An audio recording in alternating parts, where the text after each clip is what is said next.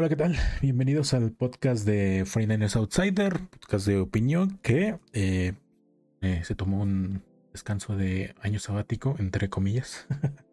Más bien el del año sabático fui yo y entre que hacía el podcast y después no me decidía y después estaba esperando a que avanzara un poquito la temporada porque el equipo no tuvo el inicio más bonito que digamos y ya estaba ahí este pues entrando un poquito de madres así eh, lo digamos lo decimos tal cual y no me quería ver tan este tan negativo no tan exigente con ese tema. Eh, tampoco es que se aquí siempre se ha dicho no somos porristas se dicen las opiniones estas cuales son pero pues es tampoco hay que sobre reaccionar a veces no hay que darle tiempo a que se asienten las cosas y tres, cuatro partidos al inicio de la temporada, pues no me parecía muy buena idea ya empezar este, a quejarme de, lo que estaba viendo. Luego dejé pasar otros cuatro partidos, porque el podcast más o menos sale mensualmente. Y eh, igual las cosas no seguían yendo tan bien. Iba uno ganado, uno perdido, etcétera, etcétera. Pues, eh, todos recordarán, la temporada se puso 3-4 en algún momento. Ahí estaba yo este, viendo si grababa o no.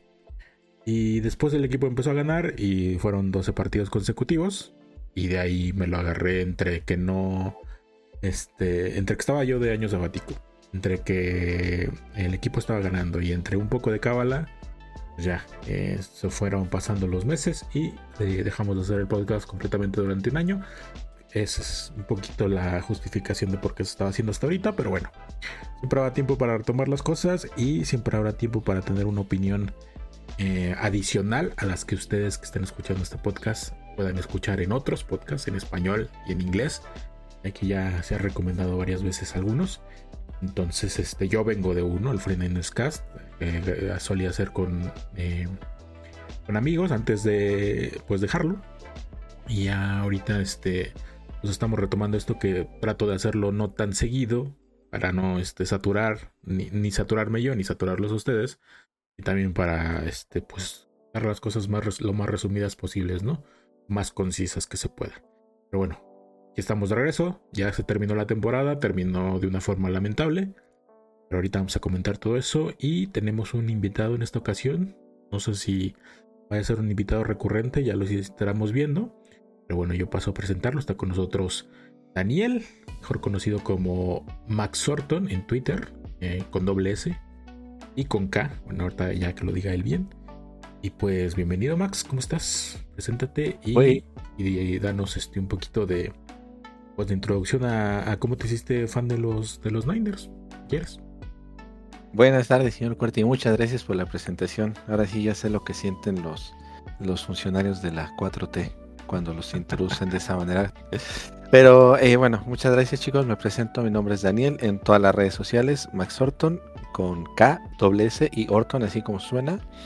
Eh, uf, yo 49er, yo desde que tengo uso del... ¿Cómo nació mi afición a los 49ers? Lo mío es heredado, literal, o sea, es heredado. Es una historia curiosa porque mi tío le iba a los Cincinnati Bengals, pues allá por los 80s.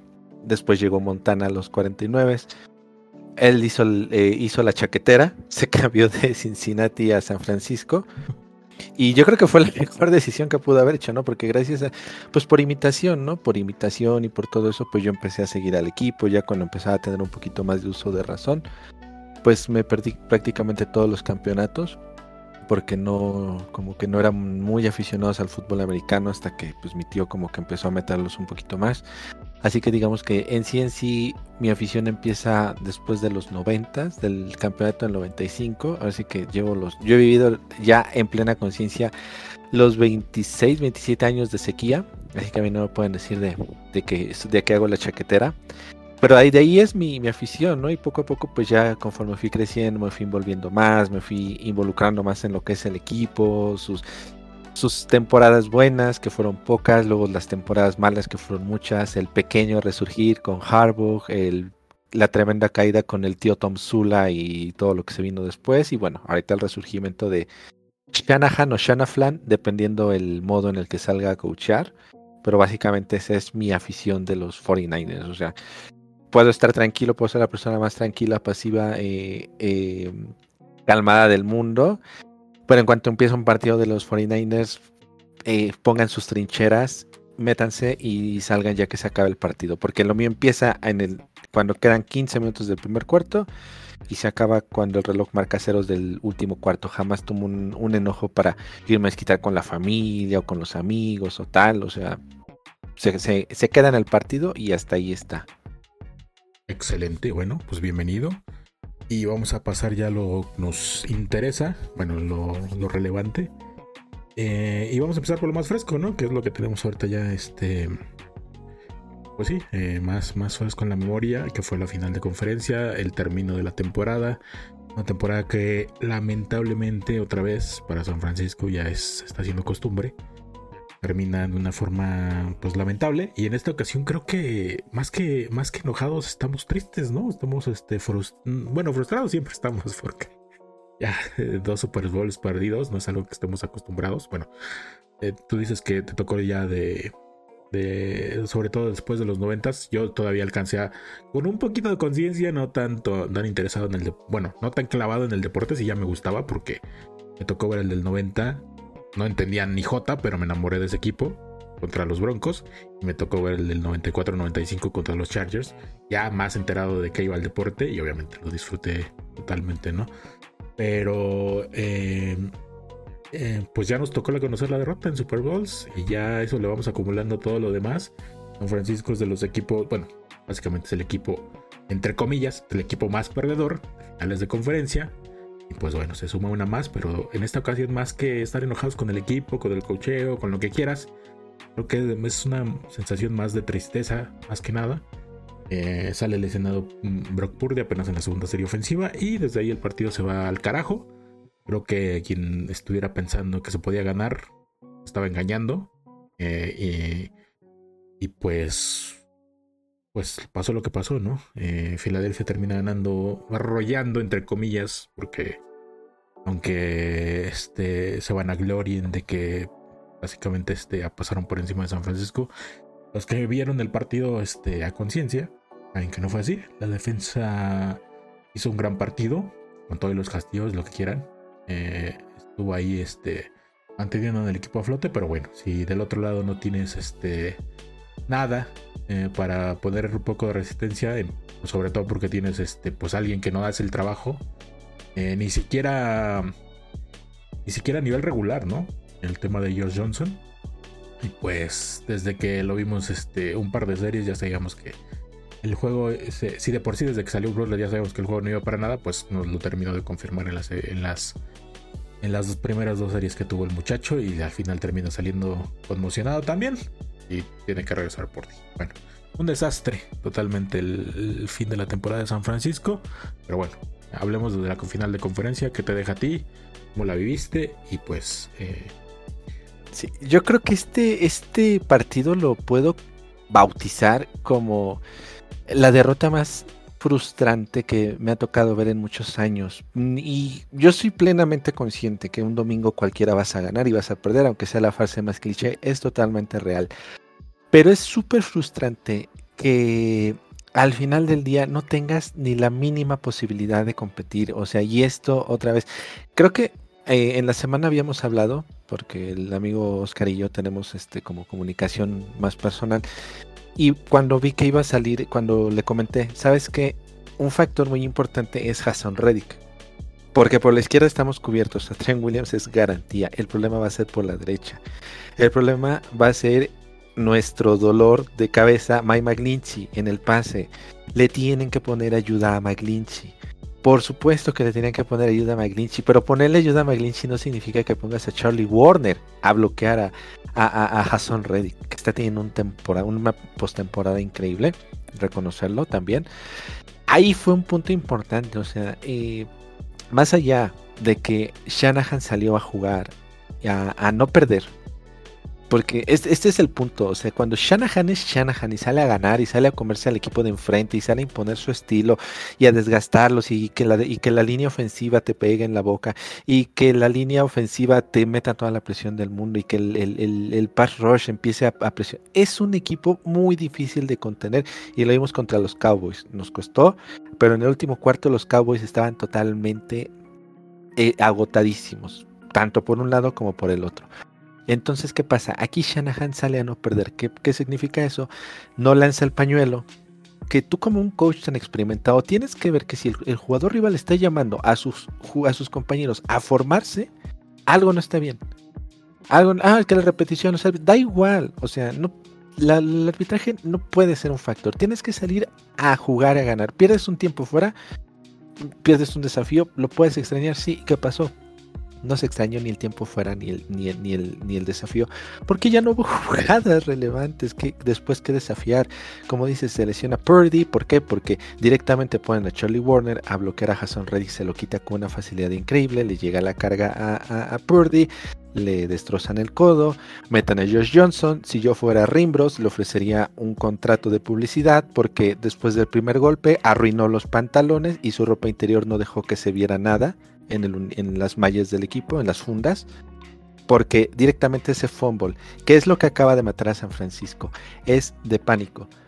O sea, yo creo que si, si, hubiéramos estado observando, las manos le hubieran estado temblando a Josh Johnson y por eso es incapaz de controlar el centro en la formación escopeta. Y ese es el punto en el que San Francisco, precedido de los castillos y lo que sea, pero yo creo que esa jugada es lo que termina de matar al equipo, porque no es lo mismo irte probablemente 14 días no digas 14-14, 14-10 y recibir la siguiente serie y medianamente tratar de que el juego terrestre te, dé algo, a que directamente tengas que poner el balón en las manos de Joe Johnson, que se vio incapaz, se vio errático, no progresaba de sus lecturas, se quedaba en la primera opción y si no la veía descubierta, hacía un destrozo. O sea, aquí se nota, y perdón que me meta en este punto, aquí se tira esa emblemática de que no, Purdy es producto del sistema. No, es que cualquier coreback brilla en San Francisco porque ya se vio que no. Purdy es especial. Purdy tiene algo muy, algo que pocos corebacks tienen. No sé qué es, pero lo tiene porque lo demostró con sus victorias. Josh Johnson no lo tiene. Y fallo de, de, de, la gerencia y del equipo en general por tener a Josh Johnson. Güey, si ese te fue Lance Garapolo, tienes a Purdy que se te puede ir en cualquier momento, no puede ser que Josh Johnson sea tu suplente, por favor, abriendo un mercado que sí, que no caen en los árboles los corebacks, pero viendo un poquito algo, un poquito mejor, que te quedes con él. Ay. Y eso es lo que me frustra, que no pudimos competir, porque desde que regresó Purdy fue 10 hombres en la línea, el safety estaba 5 yardas atrás de la caja, que estaba poblada de 10 jugadores, y te puedes llamar Patrick Mahomes, te puedes llamar Christian McCaffrey, te puedes llamar Josh Kittle, te puedes llamar este Derrick Henry, te puedes llamar quien tú me digas, no vas a pasar de la línea de golpeo con 10 jugadores cargándote. Es imposible. Entonces, claro que es frustrante y por eso ahí me frustra porque las eh, altanerías de Filadelfia no corresponden. porque Porque le están ganando a un equipo con 10 jugadores. No están compitiendo contra un equipo completo. Si hubiera estado Purdy, hubiera sido un duelo de tú a tú y nos estuviera perfecto. Estoy de acuerdo y yo lo aplaudo. Digo, se lo merecen. No estoy de acuerdo, pero ok, competimos y se perdió. Pero una derrota de este tipo ah, me dolió mucho porque ni siquiera pudimos competir. Más allá de la derrota, por ese factor es que para mí es una de las derrotas más frustrantes de los últimos tiempos. Muy bien, eh, bastante bien explicado, creo que no tengo mucho que debatir ahí.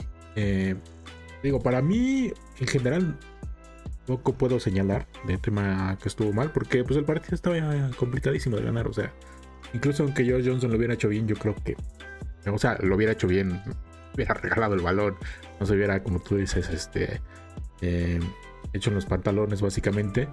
Eh, creo que era poco, era poco, este, era muy remota la posibilidad de sacarlo. Luego, pues ya vamos a señalar eh, pues errores durante el partido que pudieron haber influido de nueva cuenta, para mí el partido era inganable, pero bueno. El tema de Shanahan, totalmente de acuerdo. O sea, te tienes que arriesgar sí o sí. O sea, por el puro lenguaje con el que sale Devonta Smith del, del, de la jugada, está claro que ahí es, hay algo que es de, duda, ¿no? O sea, que, que te tiene que saltar a la cabeza sí o sí, aunque tú no veas la repetición clara. Incluso yo lo he visto y, y no me lo pueden rebatir. Yo lo he visto en partidos que el coach pide tiempo fuera y después viendo la repetición lanza el pañuelo y se lo cuentan como si lo hubiera desafiado. O sea, no le quitan otro tiempo fuera. Entonces, hasta eso pudiste hacer eh, en, tema de Cal Shanahan. Pedir el tiempo fuera, esperarte a ver más repeticiones y ya cuando vieras la repetición, desafiar. O sea, lo peor que podía pasar es que perdieras dos tiempos fuera. Si es que los, los cebras se ponían ahí este, pues sus moños. Y, y, al final de cuentas ibas a ganar el desafío y te iba a regresar el balón, ¿no? No son los tiempos fuera de primera mitad nunca son tan relevantes como los de segunda mitad. Entonces, eh, aparte siendo una jugada clave como esa, lo tenías que hacer sí o sí o sí o sí, aunque tú pongas de pretexto que no viste la jugada. Esa, esa, esa, eso es un error craso de, de, Shanahan y pues bueno, ahí queda el tema. El otro que, que pues todo el mundo menciona, el bloqueo, era Tyler Clough, el, que tenía la asignación. Eh, si hay que señalar a alguien, pues directamente es a él. O sea, no, no que sea el culpable de la derrota, pero es el culpable en esa jugada, porque ¿cómo puedes hacer semejante bloqueo tan este bloqueo entre comillas? Porque ni siquiera fue eso. Apenas si rozó a Hassan Reddick y salió corriendo para ver una opción de pase. ¿En serio crees que en esa situación realmente vas a hacer una opción de pase? O sea, Purdy ya estaba viendo a Ayo, Ayo que se estaba desmarcando, estaba preparado para soltarle el pase. A ver, ahí como jugador, pues reflexiona un poquito, quédate otro poquito, arriesgate, arriesga el físico tantito por tu coreback, por tu equipo. Entonces, eh, ahí, ahí, puedo señalar a alguien, es totalmente Tyler Croft, un trabajo este, deleznable completamente y obviamente pues la consecuencia es eso, pierdes al coreback, pierdes todo, pues todo lo que pudiste hacer a la ofensiva eh, totalmente y pues eventualmente pues el partido se te va de las manos. Creo que esas son los, los las dos circunstancias más, este, pues, para quedarnos pensando en el hubiera, que siempre pues, que se pierde es lo único que te queda. Y, ya, pues no me frustro tanto con el, lo demás. Lo otro ya sabíamos que eh, Johnson estaba totalmente, este, eh, eh, pues invadido por el miedo y obviamente salió ese tema del fumble al final de la primera mitad y ya, y para mí ya era un desastre ahí el partido. La defensa también ya estaba pues ya se había dado cuenta que no había nada que ofrecer con este coreback. Y pues ya también, este, pues arriesgando de más, ¿no? Con el tema de los castigos, ya se estaban desconcentrando. Yo la verdad no, no tengo nada que reclamar ahí porque pues obviamente si, no estás viendo las circunstancias, pues, pues eh, deberías de poder entender el por qué está pasando eso, ¿no? Es una defensa que estaba haciendo muy bien el trabajo y empiezan a caer esos tipos de errores, pierden a su coreback, empiezan a ver que la ofensiva no camina, pues, obviamente van a empezar a caer los castigos, ¿no? Y también algunos bastante exagerados, ya sabemos cómo se las gastan eh, los referees en esta liga, eh, especialmente cuando no eres el favorito en el tema de la opinión pública, cuando eres el, cuando tu historia no vende para el resto de la liga y pues empezaron a caer pañuelos y pañuelos y pañuelos y ya desembocó en lo que fue el resultado final del partido para mí. También es frustrante, pero más que frustrante me deja esa sensación de tristeza que no hubo oportunidad de competir por una eh, jugada, este, pues, ¿cómo se puede decir? Trágica, no sé. No se hizo el trabajo, que un, a la cerrada no quiso hacer eh, el trabajo como se debe, como debería. Y pues obviamente nos costó el partido, nos costó la temporada. Y pues otra, otra rayita más a las derrotas de final de conferencia, ¿no? Llevamos 18 creo, no sé si dieran 19 con esta o 18 con esta. Pues súmale otra derrota, vamos con 7 y 11. Yo nada más quiero darle un premio. Ya sé que me van a criticar, me van a decir, ¡Ey! Porque no me interesa. Yo le quisiera dar un premio si tuviera una corona de Burger King, se la ponía en la cabeza a Trent Williams no me acuerdo quién fue, al que agarró de las sombras y lo sentó y dijo, ven hijo de tu titita tatúa, ¿sabes? O sea, porque al final del día, o sea, lo que decía Filadelfia está muy crecido y todo eso lo expulsaron. Está bien, tampoco hizo gran diferencia, se iba a acabar el partido. Pero también dijo, a ver, en mi cara, no, y toma. O sea, ese momento a mí me hizo, o sea, estaba frustrado, estaba enojado, estaba...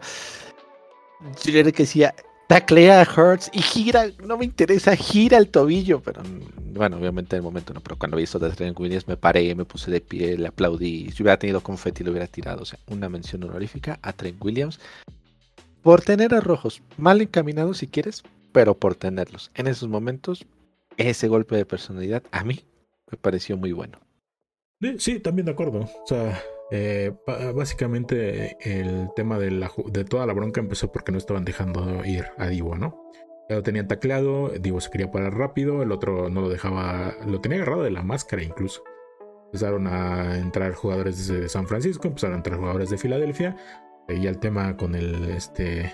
Eh, tampoco recuerdo el nombre ahorita. Y bueno, ya se desesperó completamente Trent Williams, lo mandó al suelo y tampoco es como que lo hubiera ahorcado, que le hubiera dado en la rodilla, que no sé, que hubiera, tratado de lesionarlo. Simplemente lo arrojó al suelo y ya, expulsado los dos, justo para Trent Williams, justo para el otro.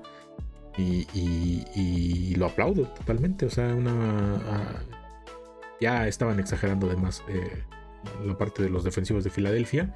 Contra un equipo que pues, prácticamente ya quería que se acabara el partido. O sea, ya todos sabíamos que cómo iba a acabar el partido. Y, pues sí, esa, muestra de liderazgo a mí me gustó bastante. Aunque también ahí tenemos en Twitter los, los que se quejan de eso también.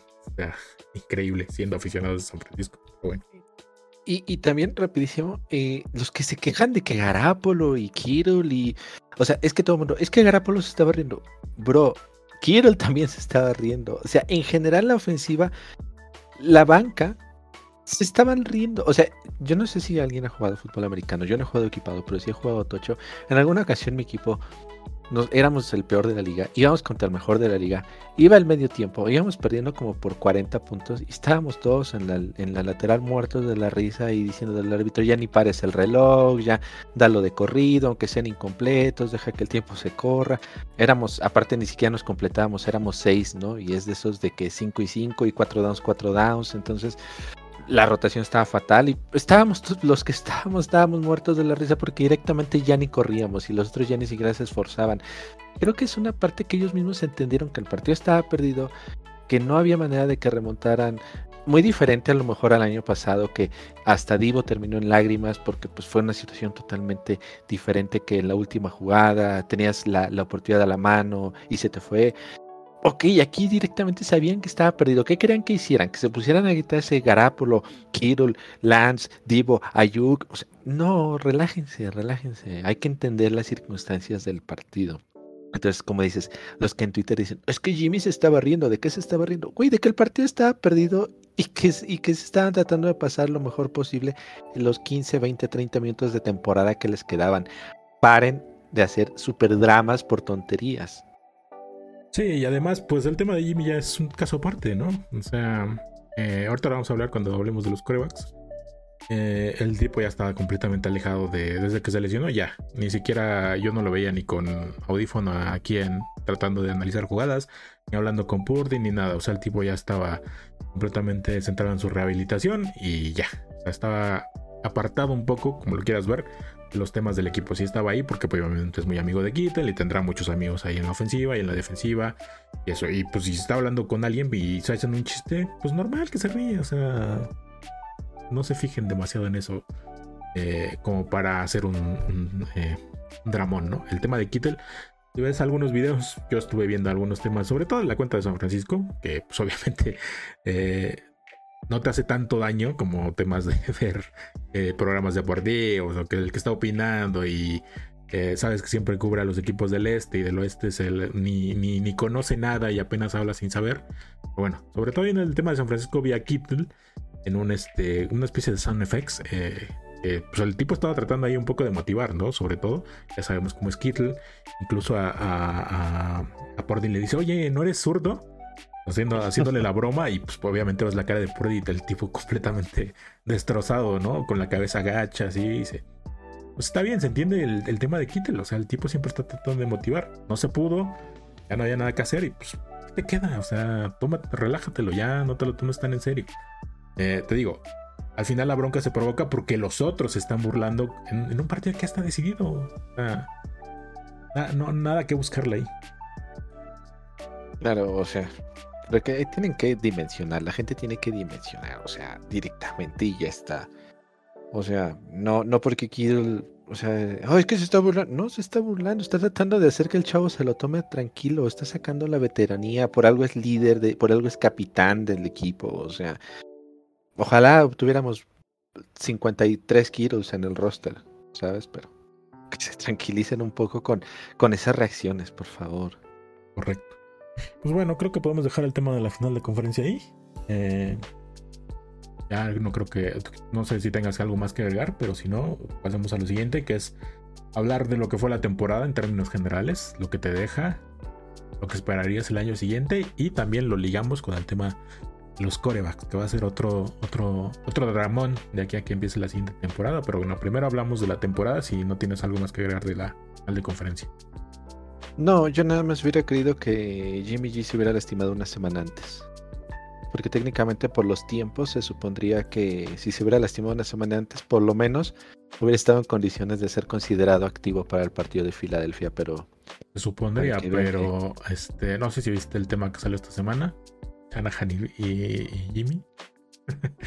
ya estaban este, medio distanciados bastante y ciertas declaraciones se nota que Shanahan ya que este ya lo estaba considerando y Jimmy básicamente le dijo pues sabes qué nanay como fue en la ah. temporada baja igual, o sea, sabemos, este, bueno, ahorita que hablamos de los corebacks, mencionamos todo eso. Este, dame tus conclusiones de la, de la temporada.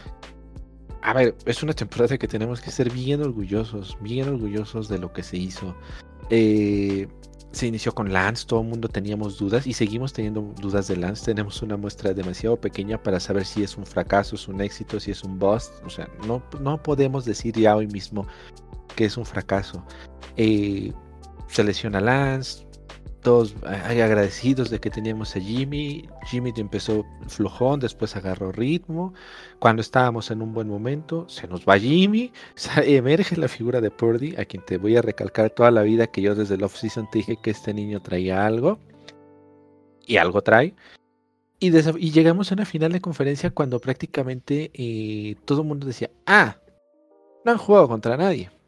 Ah, Sí, claro, la mejor defensiva, pero Kansas City los destrozó. Sí, claro, nos destrozó con media defensiva titular fuera y con uno y con un Jimmy todavía fuera de ritmo y con lesiones a la ofensiva. Por supuesto que nos pasó por encima la más abultada y no sé qué, pero aún así tú no puedes quitar esa racha de cinco partidos eh, consecutivos sin permitir puntos en la segunda mitad, porque el fútbol americano es un deporte de muchos detalles el trabajo de Demeco es muy bueno. El trabajo de, Shanahan dentro de las. De repente, hay decisiones cuestionables que toma dentro de los planes de juego donde se vuelve loco, hace un buen trabajo por mantener al equipo competitivo. Lo triste es que se nos está cerrando la ventana de Super Bowl, eh, van a empezar a acabarse los contratos de novatos, este, empieza a ir de muchos agentes libres, empieza a ya a tener cierto dinero en ciertos jugadores estelares que sí o sí tienes que mantener, pero que eso te quita dinero en otras posiciones. O sea, se está haciendo bien, es una temporada de la cual todos nos debemos de sentir orgullosos Ajá. Debemos de también enfocarnos y, saber que no podemos, no podemos tener no shows como en Atlanta, no podemos tener este 11 nueves como con eh, Broncos, no podemos tener eh, derrotas como con Chicago, un equipo que directamente no ofreció nada durante la temporada, porque ahí está la diferencia. La diferencia no está en la semana 17 que Filadelfia salió con sus titulares y los gigantes con suplentes. La diferencia está en la semana 1 que perdiste con un Chicago a medio gas. En la semana 4 que perdiste con unos Broncos inoperantes eh, a la ofensiva. En la semana creo que fue en la 6 que perdiste contra un Atlanta porque directamente jugaste dos series y te desapareciste lo que restaba del partido. Ahí es donde están el por qué estás jugando en Filadelfia y no en San Francisco. Y sin embargo, salvo esos, salvo esos pecados, salvo esos partidos, salvo ciertas llamadas a lo largo de la temporada, es una temporada muy notable, muy loable lo que hizo San Francisco, que perdió dos corebacks y con el tercer coreback fue capaz de llegar a la final de conferencia y que desafortunadamente no lo pudo competir, pero la temporada, en términos generales, es una muy buena temporada de todo el staff, salvo Mitch Wisnowski y Mike McGlinchey. este. Eh, coincido, coincido en varias de las cosas. También, este. Eh, No me gustó mucho ese inicio de temporada, totalmente, me pareció totalmente mediocre. O sea, con, considerando la calidad de plantel, la calidad de jugadores que hay en el equipo, y lo mencioné. Por ahí alguien me inventó la madre en Twitter directamente porque no le podía llamar mediocre a su equipo, lo que quisiera menos mediocre. Se los estaba matando básicamente con ese, con ese eh, adjetivo. Pero bueno, eso fue lo que fue y al final eso pesó en, como tú dices, en, el, en tener que ir a Filadelfia en lugar de eh, jugar en San Francisco y tal vez incluso saltarte un partido eh, pues en primera ronda, ¿no? No tener que jugar el wildcard. Eh, y, son cosas que pasan en la temporada. Ya hablando completamente de lo que fue como, como un todo, pues sí, una temporada exitosa. Corre 13-4, ganas la división, te mantienes más o menos sano, creo que es de las temporadas más sanas del equipo. Quitando el tema de los corebacks, obviamente, que perdiste cuatro en la temporada. Eh, nada más. Nada más. Pero es de eh, las temporadas más sanas que ha tenido el equipo y eso se reflejó bastante. La defensiva eh, no se vio ya cansada sobre el final en los playoffs y eso. que como tú dices, su peor partido fue Kansas City y había temas de lesiones, eh, todavía no, terminaba de arrancar ese equipo. Acababa de llegar McCaffrey, que fue un, eh, un antes y después de la llegada de Christian McCaffrey al equipo. Yo la verdad tenía muchas dudas. Pues, obviamente todo el tema de su pasado con, las lesiones. Me pareció un jugadorazo, sí, pero considerando el tema de su pasado con lesiones, considerando el uso que le da Shanahan a los titulares, sobre todo a los RB1, eh, dije se lo va a acabar en dos semanas. Ya. Pero bueno, eh, gracias a lo que quieras, a lo que, quien crea, en la deidad que crea, o lo, lo que sea que crea, se mantuvo sano, entre comillas, porque también ya la final de conferencia llegó un poquito tocado, pero se mantuvo sano el, toda la temporada, hizo lo que hizo, es para mí es el regreso del año sin, sin lugar a dudas, ya veremos, hoy, justo hoy son los, los NFL Awards, los oficiales, porque ya sabes, sacan los de Fox, sacan los de CBS, no sé qué. Pero bueno, los, oficiales son hoy. Ya veremos si gana regreso del año, si gana, gana head coach del año, que eso lo veo más difícil, a pesar del temporadón que tuvo. Si Bosa gana defensivo del año, etcétera, etcétera. Pero ahí está el reflejo de la temporada, ¿no? En todas esas nominaciones de esos jugadores. Obviamente los Pro Bowls de siempre, los All Pro de siempre, Fred Warner, Trent Williams. Eh, la línea ofensiva me sorprendió gratamente. Creo que todavía le falta esa línea. O sea, a mí, a mí no me sigue, me sigue sin comenzar la protección de pase y no voy a decir, y se notó en la final de conferencia, no. Pero sí le falta eh, ese, ese salto de calidad, ¿no? Sabemos que Shanahan prefiere que tengan esa, esa como que mejor calidad en cuanto a tema de bloqueo por tierra y, y acarreos y lo que sea. Bueno, juego por tierra. Pero si se quiere mantener con estos dos muchachos, Brock Purdy y Lance, que creo que lo va a hacer, sin lugar a dudas, pero el tipo tiene que encontrar mejores maneras de protegerlos. No sé si qué va a pasar si va a haber McGlinchy, si vas a traer un nuevo tackle de draft. Va a estar complicado que el que llegue de draft sea titular inmediato. ¿Por qué? Porque no tienes ni primera ni segunda ronda. ¿no? no, es, no lo voy a reclamar porque pues, los, los trades, sobre todo el de McCaffrey, fue donde volviste a soltar más picks, pues te funciona de maravilla. Y Lance todavía no sabemos lo que va a pasar con él, ¿no? Yo eh, sigo confiando en que puede ser un, mariscal franquicia en, San Francisco. Obviamente el lado de Purdy, que sin lugar a dudas se ganó el puesto. Tiene, para mí tiene, ahorita digo, no me quiero extender mucho con los corebacks, pero para mí tiene el, se ganó el derecho a iniciar como coreback 1 en el training camp. no voy a decir en la temporada porque en el training camp va a estar buena la competencia con Lance, las repeticiones y obviamente en pretemporada se va a ver qué tanto ha mejorado uno, que tanto está todavía tal vez resentido del tema de rehabilitación. Lance todavía no se quita la bota, el tema del tobillo. Entonces, tanto uno como otro, obviamente Purdy, mucho más retrasado, va a llegar a la temporada con ese tema de la rehabilitación. Pero ya veremos qué pasa en, Training Camp y qué pasa en los juegos de, pretemporada con ellos. Pero bueno, regresando al, al tema de la temporada, totalmente. Una temporada exitosa, con un final bastante triste, y habrá que evaluar como aficionado cada quien, ¿no? Lo que le gusta. Yo en realidad pues sacrificaría todas las temporadas ganadoras, los 18 finales de conferencia, lo que tú quieras, por haber tenido dos Super Bowls más. Los dos que llegamos y perdimos, los cambiaría totalmente por las temporadas ganadoras que me digas, ¿no? Los dos Super Bowls los hemos perdido por ego. O sea, en el de Harbaugh, porque en vez de darle la bola, o sea, fue como lo de este Lynch, de Marshall Lynch. O sea, ¿por qué no le dieron la bola a Frank Gore? No, no, porque Harbaugh tenía que hacer que Colin Kaepernick, su muchacho, fuera el héroe y diera el pase que hiciera la victoria. Y es con, contra Kansas City lo mismo, o sea, Kyle Shanahan y su ego. Es que sigue corriendo con, con este con Brida, sigue corriendo con este con Rahim. No, no, es que mi muchacho Jimmy Garapolo tiene que anotar un pase largo, tiene que completar un pase de touchdown que cierre el partido. Y por el ego de no darle el balón a los corredores y que el coreback, es más, yo hasta con Kaepernick hubiera puesto a correr a Kaepernick, no lo hubiera hecho lanzar el balón. Pero por el ego directamente es que ahorita no tenemos siete Super Bowls y seguimos con cinco. Correcto. Y te, digo, yo personalmente prefería tener esos siete Super Bowls cambiaría tener una nueve temporadas perdedoras y, y una temporada de Super Bowl cada 10 años. Lo cambiaría.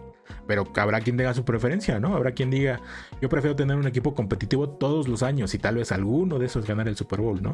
Que también es una perspectiva válida y, creo que más válida que la mía, ¿no? O sea, lo que tú quieres es que tu equipo siempre esté ahí presente, pero obviamente eh, también te vas a cansar de llegar y no, y no, y no conseguirlo, ¿no? Creo que... Pues eh, eso es parte de las frustraciones que tenemos con Shanahan. Es uno de los mejores coaches de la liga. No voy a decir que el mejor, porque obviamente le ha faltado ese paso de calidad extra. Ya debería tener un, dos Super Bowls, uno como coordinador y uno como coach. Si, hubiera, si se hubiera quitado de ciertas cosas que todavía le, le, suceden ahí en la cabeza de repente y que obviamente se las hemos reclamado. Pero, este, eh, este te digo, es una, es una postura válida eso, preferir que tu equipo sea competitivo año con año y que tal vez en alguno de esos años se cuele y logre hacer el Super Bowl, pero bueno. Ah, habrá pues, que evaluar ese tema. Con Shanahan le quedan, creo que me le quedan otros tres años, otros dos años de contrato mínimo. Y pues bueno, si a mí ahorita me preguntas, eh, yo lo conservaría 20 años junto con Lynch, pero bueno, ya veremos qué se decide. estos dos años que siguen son Creo que son críticos para ver si se va a quedar en el equipo. No porque, digo, no porque hayan hecho un mal trabajo, ha hecho un trabajo espléndido. Pero, pues el, el pero es eso. No se, no se ha cerrado ese, ese, pues sí, esta generación de jugadores tan buenos que tenemos, ese núcleo tan bueno de jugadores que tenemos, pues se, va, se, se puede pasar este, totalmente desperdiciada, ¿no? Y simplemente los vamos a recordar en 10, 20 años por lo bueno que fueron alguna vez, pero pues obviamente nadie los va a recordar como campeones de Super Bowl, ¿no? Lo que nos pasó ya, y, a mí me genera mucha tristeza ese tema, con Patrick Willis, con Nabor Bowman, con Justin Smith, con eh, Joe Staley, etcétera, etcétera, con Frank Gore, obviamente, uno de los mejores corredores de la historia, y pues que por X y esa generación pasó sin pena ni gloria, tuvo tres campeonatos de conferencia seguidos, ganó uno, falló en Super Bowl, pero hasta ahí, se quedaron hasta ahí. Y pues San Francisco se sigue quedando hasta ahí. Y te digo, tenemos esa estadística que nadie la recuerda, porque nadie se acuerda del segundo lugar, nadie se acuerda del que perdió. 18 eh, campeonatos de conferencia, solo has ganado 7. Sí, y al final del día, pues, eh, te quedas con ese sinsabor, ¿no? Como bien dices. Eh, y ahora, esa generación de, de Willis, Bowman, Gore, o sea, se las pasaron negras literal, muchos años se les pasaron negras los tiempos de Singletary, este, después, este, que, que Singletary de verdad.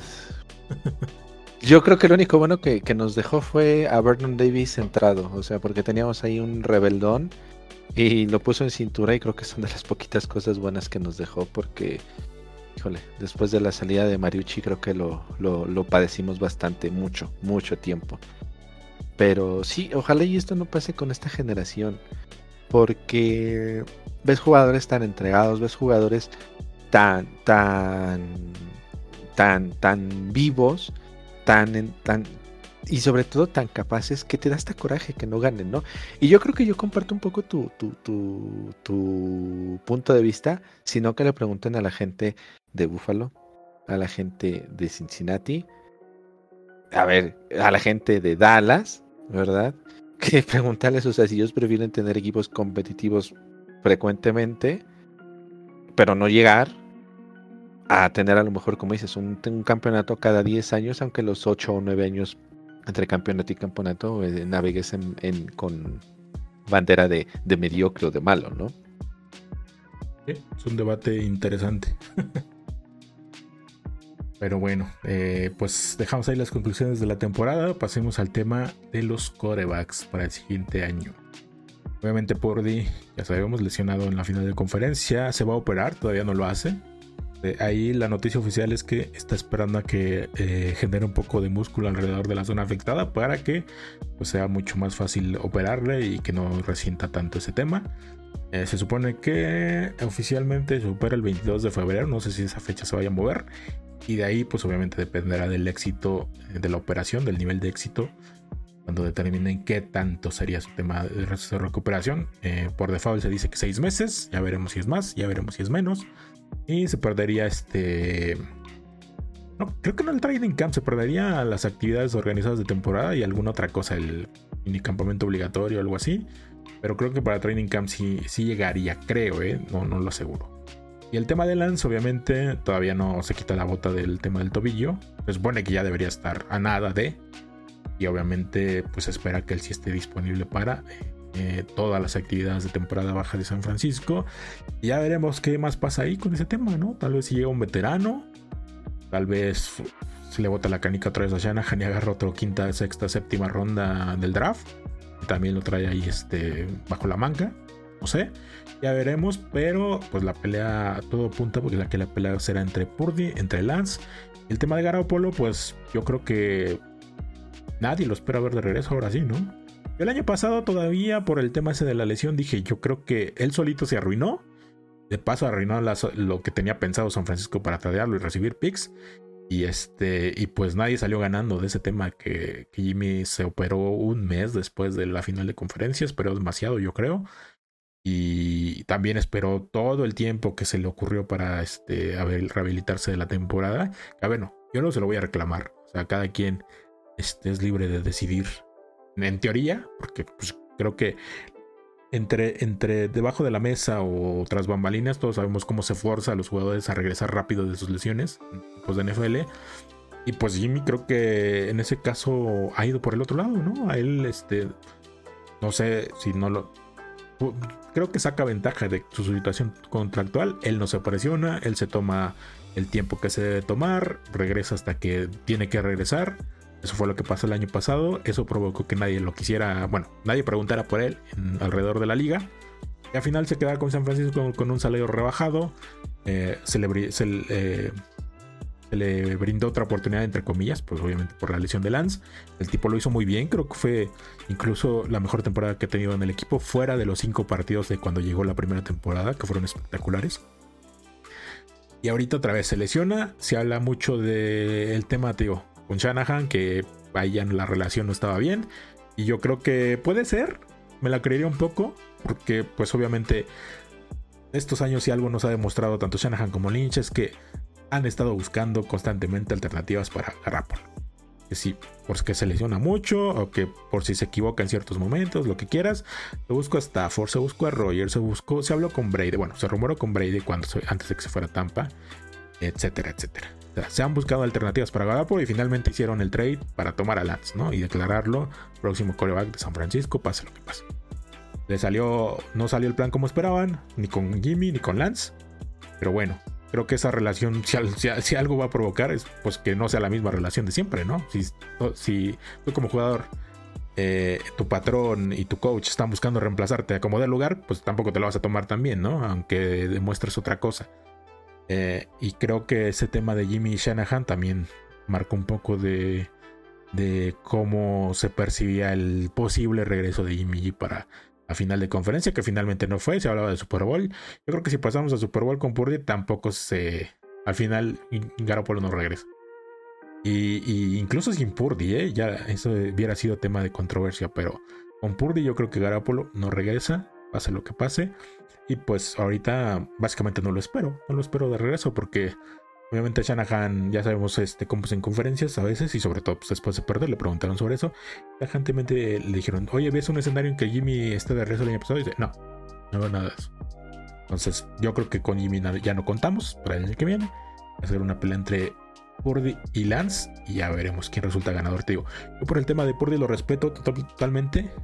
Eh, obviamente como aficionado le agradezco todo lo que hizo esta temporada. Estoy contentísimo por lo que demostró, cómo jugó el muchacho, eh, la veteranía entre comillas que mostró eh, en todos los partidos que tuvo y obviamente cómo movió a la ofensiva. La ofensiva se veía totalmente este, pues de las más peligrosas de la liga con por y los controles. Sin necesidad de ser espectacular, a lo Mahomes, a lo Allen, a lo burro, lo que quieras. El tipo hacía el trabajo y se veía como un veterano. Pero, pero, obviamente ya tienes el tema de la lesión y tienes el tema de el escauteo del segundo año. A mí me pintas un coreback como el próximo yo montado en el primer año, sí, pero no te lo compro. Eh, porque siempre llega el escauteo del segundo año, ya me pasó con Jimmy. O sea, yo estaba emocionadísimo con Jimmy para el segundo año, cuando llegó y tuvo esos cinco partidos de final de temporada y ya vimos lo que pasó en el segundo año, ¿no? Se lesionó, ya pues ahí este, la carrera fue un poco como que para abajo, regresó al siguiente año, no fue lo mismo, fue temporada de Super Bowl y nunca estuve convencido con él, este, etcétera. Y pues así fue una carrera de altibajos con Jimmy y espero que no le pase a Purdy, la verdad, yo le deseo todo lo mejor y obviamente te digo, para mí es el coreback designado como coreback número uno para Training Camp. Ya lo que pase ahí, cómo se dé la competencia entre los dos, ya veremos qué pasa.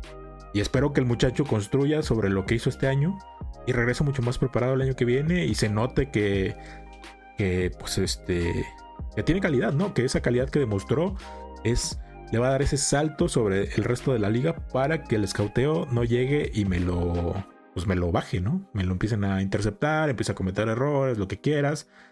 Ya veremos qué pasa con Purdy.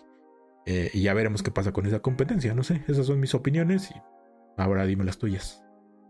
Sí, mira, eh, parece que en el futuro, en el, en la historia reciente del equipo es, es como que un tema, esa parte. O sea, ese es un tema.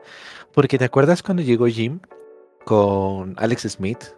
Prácticamente lo agarró de su hijo y se lo llevaba a jugar golf y se lo llevaba de Caddy y vente mi Alex Smith para acá y yo estoy comprometido con Alex Smith y yo quiero mucho a Alex Smith y Alex Smith es mi coreback y Alex Smith nos sacó el partido contra los Santos este y Alex Smith nos llevó a la final de conferencia y de repente Peyton Manning queda libre. No, no, es que eh, sí, claro, vamos a buscar a Peyton Manning, es, es, este, es, una opción, es un buen coreback que tenemos que tener, este, y se va a los Broncos. No, no, nosotros nunca hemos estado buscando a Peyton Manning, hemos estado convencidos con Alex Smith, nos sale la figura de Kaepernick y pasa, ¿no? Pasamos de, que era su hijo Alex Smith a, que Kaepernick fue eh, el, nuevo hijo de, de Jim Harbaugh, ¿no? Entonces, y aquí pasa otra vez lo mismo. Eh, Shanahan fue. Y yo sí, realmente yo, le tengo mucha estima a Jimmy G.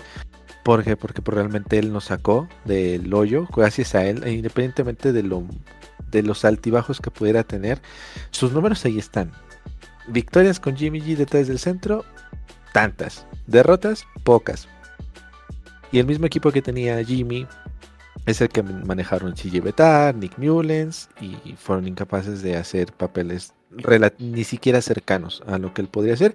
Entonces, aunque no era el, gran coreback, yo sí le estoy agradecido porque nos trajo victorias, nos trajo sonrisas, lo mismo que Shanahan, le faltó el 5 para el peso de darnos el Super Bowl, pero de cierta manera, en las temporadas en las que se mantuvo sano o jugó la mayor, la mayor parte, nos mantenía en el mapa, ¿no? Mm, tristeza que se va, sí, pero te voy a robar una frase y es que lo han manejado súper mal. Y así como han manejado súper mal la cuestión Lance, a Jimmy lo han manejado súper mal. Eh, es este principio, de, a mí me daba tristeza ver este, las noticias de enero, febrero, de abril, mayo del año pasado. Y veía a Jimmy ahí con tres paisanos en, en las instalaciones, estirando, lanzándole el balón a nadie, literal, o sea, lanzando el balón al vacío, a que rebotara en el, en el pasto o sea, yo creo que le puedes dar un mejor tratamiento a, este coreback, una mejor opción. O sea, no puedes tirarlo tan, tan así a la basura, ¿no? Vino la reestructuración, empezó, se fue al número 2 y la historia que ya platicamos 80 veces en este, en este podcast, en este episodio. Pero se nos va Jimmy. Si me preguntan mi apuesta, yo creo que va a acabar o en los Jets o si de plano la cuestión de Tango Bailoa es muy seria y realmente le dicen tú no puedes volver a jugar fútbol americano, eh, Mike McDaniel le va a echar un telefonazo para ver si puede llegar a Miami. O sea, son los dos destinos principales. Jets como una opción muy clara, sobre todo por la relación con Sale.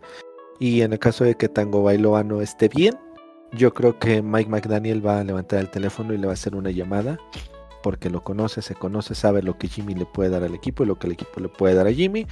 Entonces creo que son los destinos a los que va a acabar. No creo que regrese. Este año sí de plano ya no creo que regrese. Yo en su momento pensaba que podría haber alguna negociación, algún punto, algo donde lo hicieran, lo convencieran a regresar. Sobre todo después de que se habló de que a Lance a Purdy, perdón, le iban a hacer la Tommy John y que era prácticamente un año fuera de, actividades y nos quedábamos con Trey Lance y nada más, ¿no? Entonces decía, bueno, a ver si le pueden hacer una oferta, algo, pero bueno, ya después de esta parte de el rompimiento con Shanahan, entre la típica sonrisita de buenas tardes, sí, hijo de tu cha, Ay, ¿qué pasa, coach? su madre, ajá. O sea, entre sonrisa y todo, pero bueno, esa relación está rotísima después de esto que ha trascendido y no hay manera de que regrese, ¿no? O sea, aquí literalmente, sobre todo porque ya no hay contrato que lo ligue, o sea, ya se vuelve un agente libre, así que puede firmar con quien quiera, donde quiera, el dinero que le den.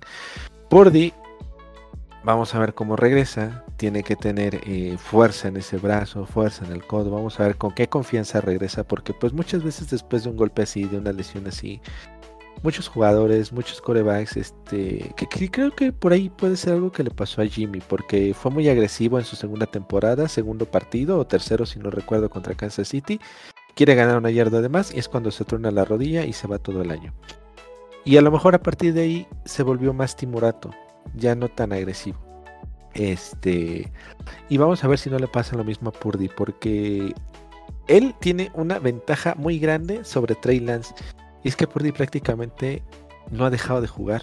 Desde, que fue reclutado a la universidad hasta este año, no dejó de jugar.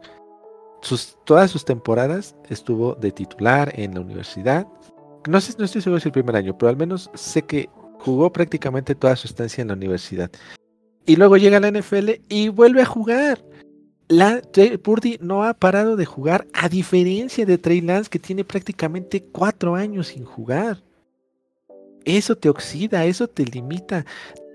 Purdy tiene mucho talento, me gusta mucho este muchacho, la progresión que tiene en sus lecturas no es como Jimmy que se casaba con su primera opción y a veces se acordaba de voltear a ver o directamente se casaba la primera opción y si no veía a nadie, hacía el check down. O sea, Purdy sí progresa en las lecturas, sí progresa y tiene, tiene este precisión, tiene tiene precisión en sus pases, tiene fuerza, tiene colocación. de repente, ese no touchdown de Ayuk, o sea, te habla de las capacidades que tiene Purdy de ponerte el balón donde lo necesitas. Hay que ver cómo dices, viene el segundo año, que generalmente es el más difícil, y más para él porque viene de una lesión. Entonces hay que ver con qué confianza regresa al, al, al emparrillado y en el caso de Lance, yo vuelvo a decirlo, es injusto decirle que no sirve, que ya lo tradeen, que lo dejen libre no se ha mostrado el pobre muchacho, vamos a darle una oportunidad. Y qué bonito, o sea, se hablaba, ¿no? En, en, los playoffs de este año, muchas veces lo escuché, que San Francisco tenía un problema que muchos equipos quisieran tener, porque tenían dos probables corebacks número uno y ahora iban a hacer una bonita competencia interna. Pues sí, yo creo que sí, pero si a mí me dices lo mismo, Purdy se merece que aunque si está listo para los training camps, él tiene que entrenar con los titulares. Y Lance le tiene que pelear el puesto. Yo no digo el número uno cerrado, pero en los training camps sí tiene que ir por de uno. Lance le tiene que pelear la titularidad. Y eso a los dos como jóvenes. Y sobre todo todavía como contrato de novatos. Les tiene que motivar mucho más a demostrar de qué están hechos, a dar un paso al frente, a esforzarse el doble o el triple por ser el número uno, porque Purdy de cierta manera tiene el puesto entre comillas garantizado. Pero si regresa mal, si regresa flojo, si regresa sin confianza, ahí está un Trey Lance que seguramente va a querer demostrar que él vale, que, que él realmente es un buen coreback y que no ha tenido la suerte ni ha tenido la, la, oportunidad de mostrarse. Y al menos pensando como gente competitiva y que quieren ganarse su contrato multimillonario por muchos años, eso es lo que tienen que hacer, competir y que se quite a la gente de la cabeza que si viene Brady, que lo van a sacar del retiro, que si viene Rogers, que si viene Lamar Jackson, que si viene... No van a venir los grandes nombres porque el equipo aparte ni siquiera tiene dinero para firmarlos. O sea, no, basta, basta. Nos vamos a quedar con lo que tenemos. Purdy y Lance. ¿Quién será el tercer coreback? Ese es otro cuento. Pero Rogers no va a venir a ser tercer coreback. Brady no va a venir a ser tercer coreback. Lamar Jackson no va a venir a ser tercer coreback. O sea, relájense. Tenemos a Purdy, tenemos a Lance. Vamos a tener un Josh Johnson ahí de tercer coreback. Y ya, o como dices, a lo mejor algún pick de cuarta, quinta, sexta ronda que podamos tener ahí que no creo que sea lo ideal porque tienes tres niños de corebacks, pues igual yo creo que te falta un toque de experiencia, de veteranía, ¿no? Pero pues Shanahan se las gasta y sin ningún problema se puede decir, ah, quiero tres niños de corebacks y que estén ahí mis tres este, eh, reclutas de draft peleándose en la posición, ¿no? Pero eso de los grandes nombres y que van a venir y que el milagro de Brady y el sueño de Rogers y basta, eso no va a pasar. Quien lo tenga en la cabeza, que se olvide de eso. Garapolo ya no se queda, lo vuelvo a decir yo lo veo en Nueva York. Que aparte, imagínate, o sea, tú imagínate, imagínate, este Garapolo en Nueva York con todo el glamour de la ciudad, ni mandado a hacer para ese equipo, ni mandado a hacer. Otros que también van a tener ahí buena. Si, llega Jimmy, van a tener un buen relajo ahí con el tema de Wilson y eso, ¿no? Y el, bueno, White, que también se supone que tenía buena cosa, y le pasó lo mismo que a Pordy. Eh, le tronaron el, ahí el tema del codo, del ligamento en, el brazo y lo que sea. Pues ya se perdió el resto de la temporada. Ahí a ver qué va a pasar con los Jets. Harina de otro costal, pero bueno. Este, coincidimos, digo, pues coincidimos también con el tema de los corebacks. Coincidimos en que Jimmy no se queda. Y pues ya veremos qué pasa con Purdy y con Lance. Espero que a Lance también. Si algo tengo que reclamarle a Janagan es cómo lo ha manejado cuando ha tenido tema de jugar. Y obviamente no digo que la lesión de este año sea su culpa, pero si tanto va el cantar al agua, en algún momento se va a romper. Tema de correr eh, por, por en medio de los tackles, pues sí, lo tiene que quitar un poquito de la cabeza Shanahan. Es que quiere que el, el muchacho tenga siquiera un atisbo de carrera en la NFL. Oye, que este. que por eso este, lo trajeron, ¿no? Pues sí, pero tienes que considerar uno en de dónde venía jugando, cuánto tiempo tiene sin jugar, el nivel de competencia contra el que jugaba, que era eh, el de segundo nivel de NCAA más cercano a tercer nivel que a primer nivel. Entonces, ni siquiera era el mismo tamaño, ni siquiera la misma velocidad. Y son cosas que tienes que tomar en cuenta a la hora de, usar este, este, pues de trasladar las habilidades del muchacho a la NFL. Que no tenía este buena puntería, que no podía hacer ciertas lecturas, pues ponla a pasar para que las desarrolle, no lo mandes a la guerra a correr, ¿no? Entonces ya veremos qué pasa con eso. Creo que ahorita ya no es tema de extendernos con esto, pero sí es algo que, va a ser interesante de seguir en, tema de Training Camp, tanto en Training Camp como en temporada, como en pretemporada. Y ya, y de inicio de temporada ya lo estaremos platicando después. Y nada más pregúntate, eh, Oscar, ¿cuántas veces has visto correr a Mahomes entre los tackles? Muy, muy. O sea, eh, puras este, cuadras rotas. O sea, directamente ninguna. Pero. Claro, ese es el punto. Sí se trajo a Lance para revolucionar o para darle un plus. Que Purdy también te lo dio, eh. Cuidado, porque de repente tenía ciertas roladas, de repente tenía ciertas escapadas, por jugada rota, lo que sea, a lo mejor no por diseño. Por eso es lo que tú buscabas de Lance.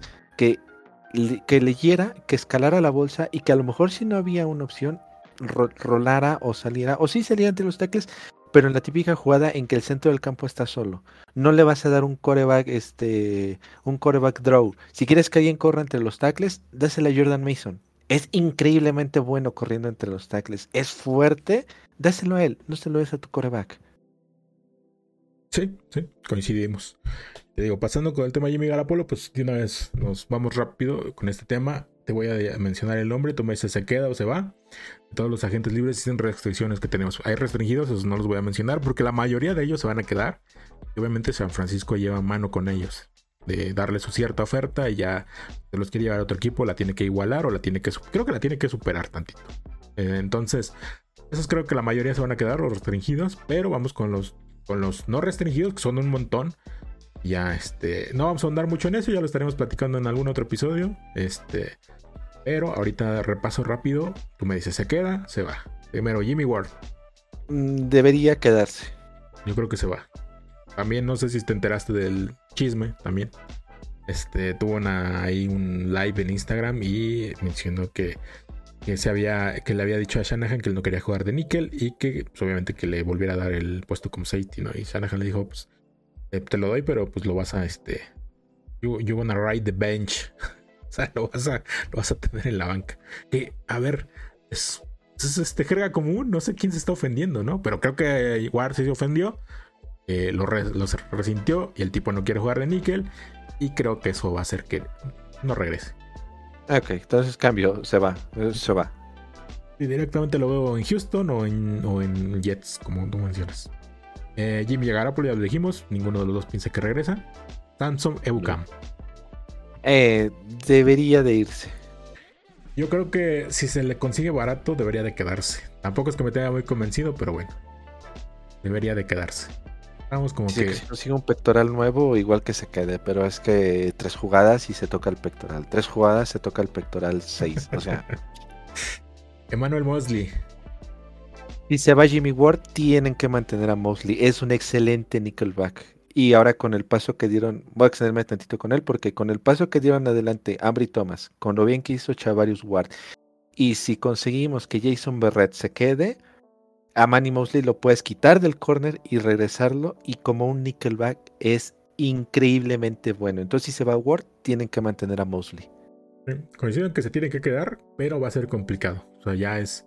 Va a ser los que va a pedir contrato este, de muchos años y también algo de pasta, bueno, algo de dinero.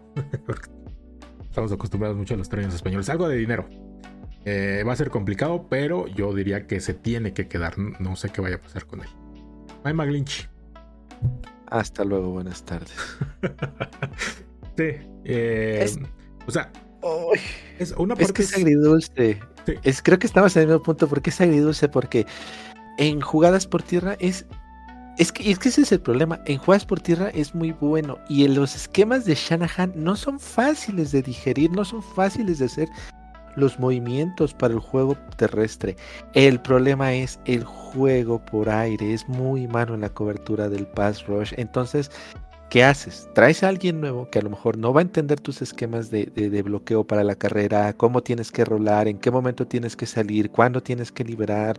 Este o conservas a Mike que ya te demostró que es bueno con esto, al costo de que a lo mejor le, que le falta, no es que a lo mejor, que le falta ese paso en el juego aéreo.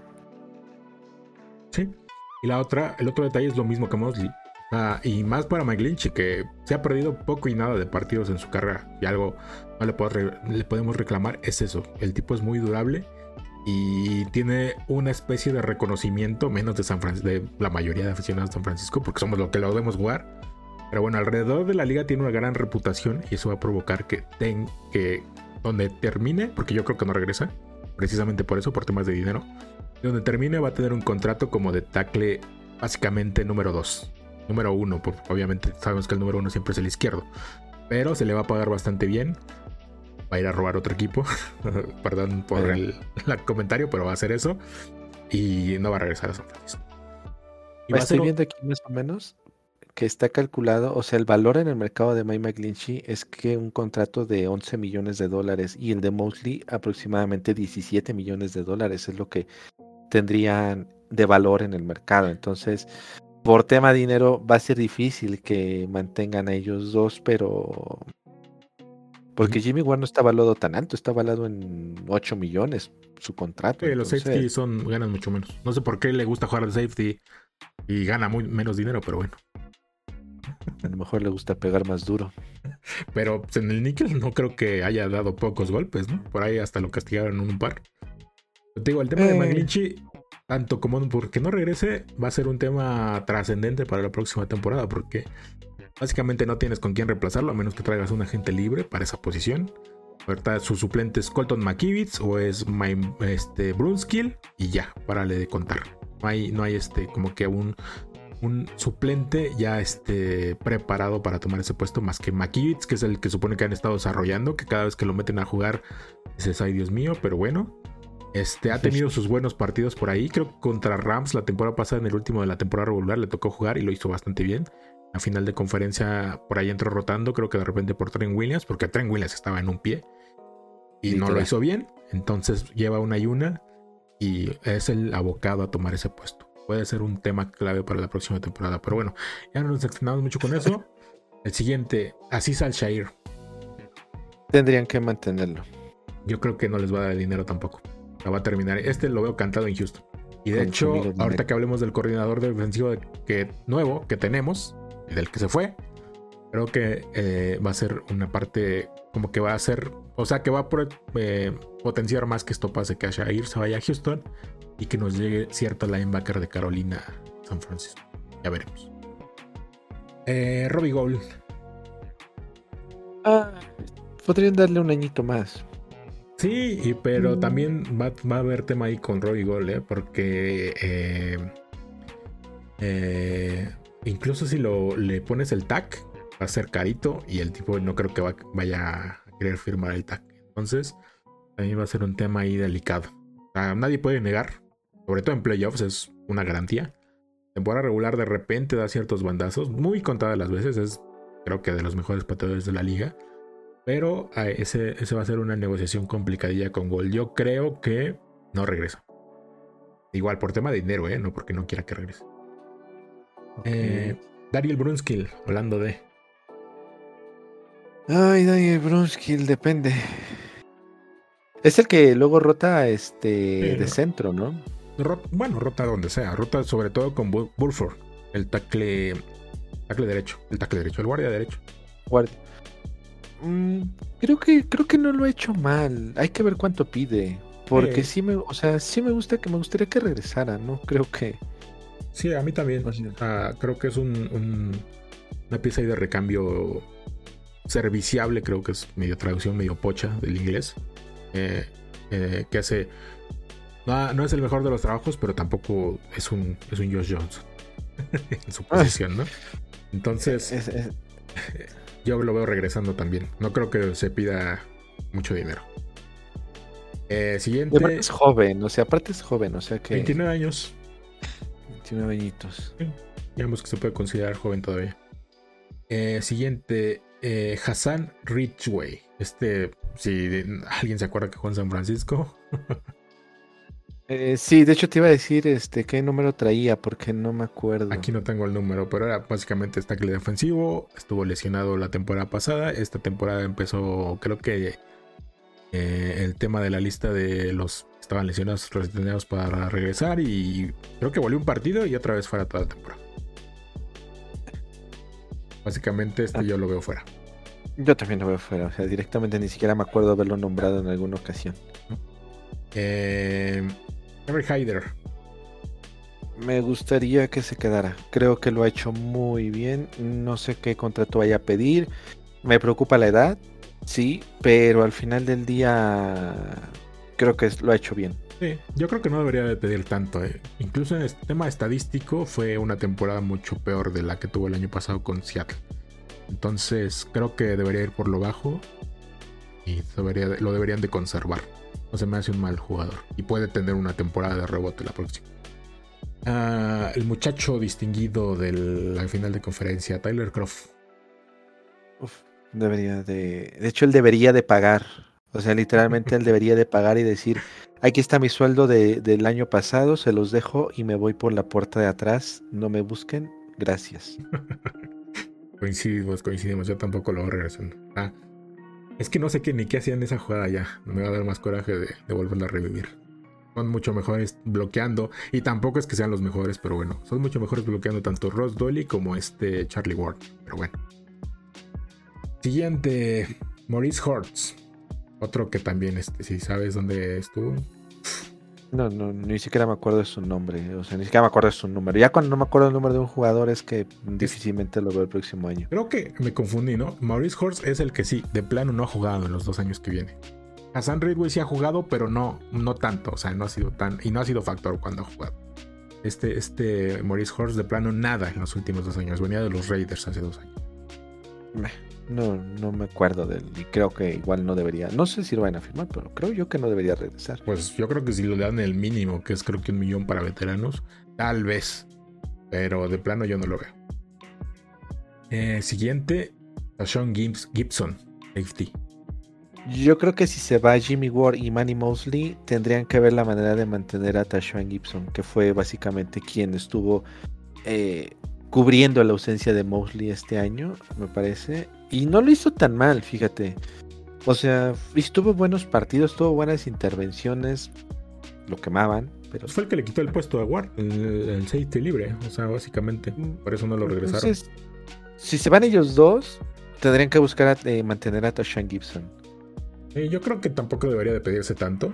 tuvo una gran temporada, pero creo que debería tener un poco de conciencia que venía básicamente del retiro, lo sacaron. Debería pedir un contrato acorde a si se quiere quedar por un par de años o tres años como máximo. Yo creo que sí, también lo tenían que regresar, pero ya veremos qué pasa con él. Eh, tu muchacho, Josh, Johnson. Eh, si, no quieres que te en el podcast, mejor vámonos al siguiente. Este ni, ni, ni pagando lo deberían de regresar. Siguiente, Jordan Willis. Fíjate que me gusta mucho lo que hace Jordan Willis. ¿Cuál es el problema? Que cubre, o sea, se eclipsa totalmente por Nick Bosa, porque generalmente cuando sale Bosa entra Willis.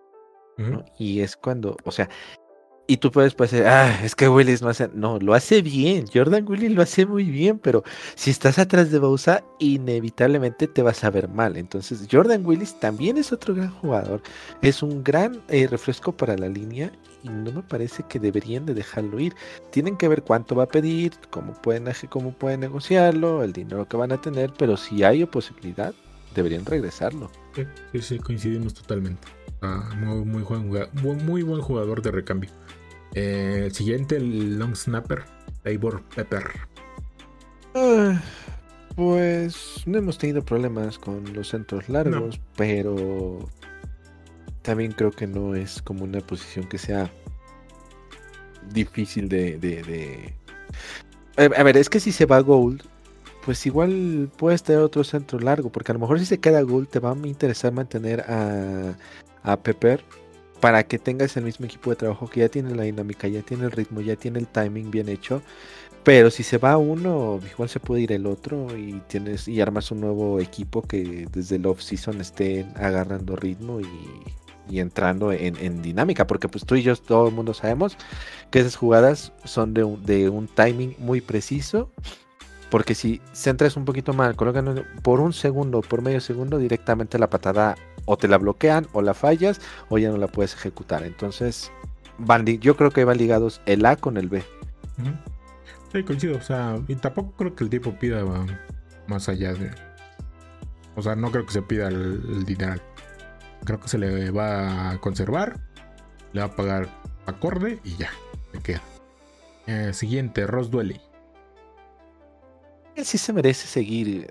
A pesar de que no sea la gran maravilla, como dices, en el bloqueo y que se le vea muy poco en el juego de pases. Creo que cuando Kittel necesita salir a tomar aire, eh, es el que mejor lo hace en cuestión de bloqueo y como dices, sin ser una superestrella, pero es de los menos cojos en la cuestión de, de, de, de bloqueo y aunque esté mal la frase, lo siento, pero es tres veces mucho mejor, es tres veces mejor que Tyler Croft o cuatro o cinco veces. Entonces creo que se merece la oportunidad de seguir al precio adecuado. coincido, coincido. Este siguiente, Jake Brendel. Ay, aquí siempre tengo un problema. No me confundo si Brendel es el centro bueno o es el centro malo. El centro titular. Ah, pues lo hizo bien este año que se tenían dudas por Alex Mack.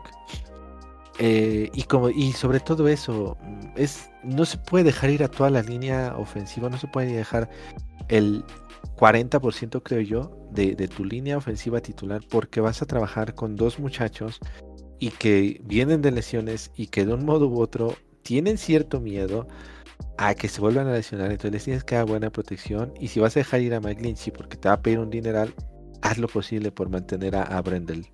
Correcto correcto coincidimos es de los que deberían de conservar sí o sí. Tampoco creo que pida la millonada. Eh, y por último, Jason Barrett, corner. Y aquí sí está muy difícil porque los dos años que le hemos tenido no se ha mantenido sano. Sé que es muy bueno cuando está sano, pero al mismo tiempo eh, lo que hizo este Eh, ay, este chico, este Chavarius que gana un dineral.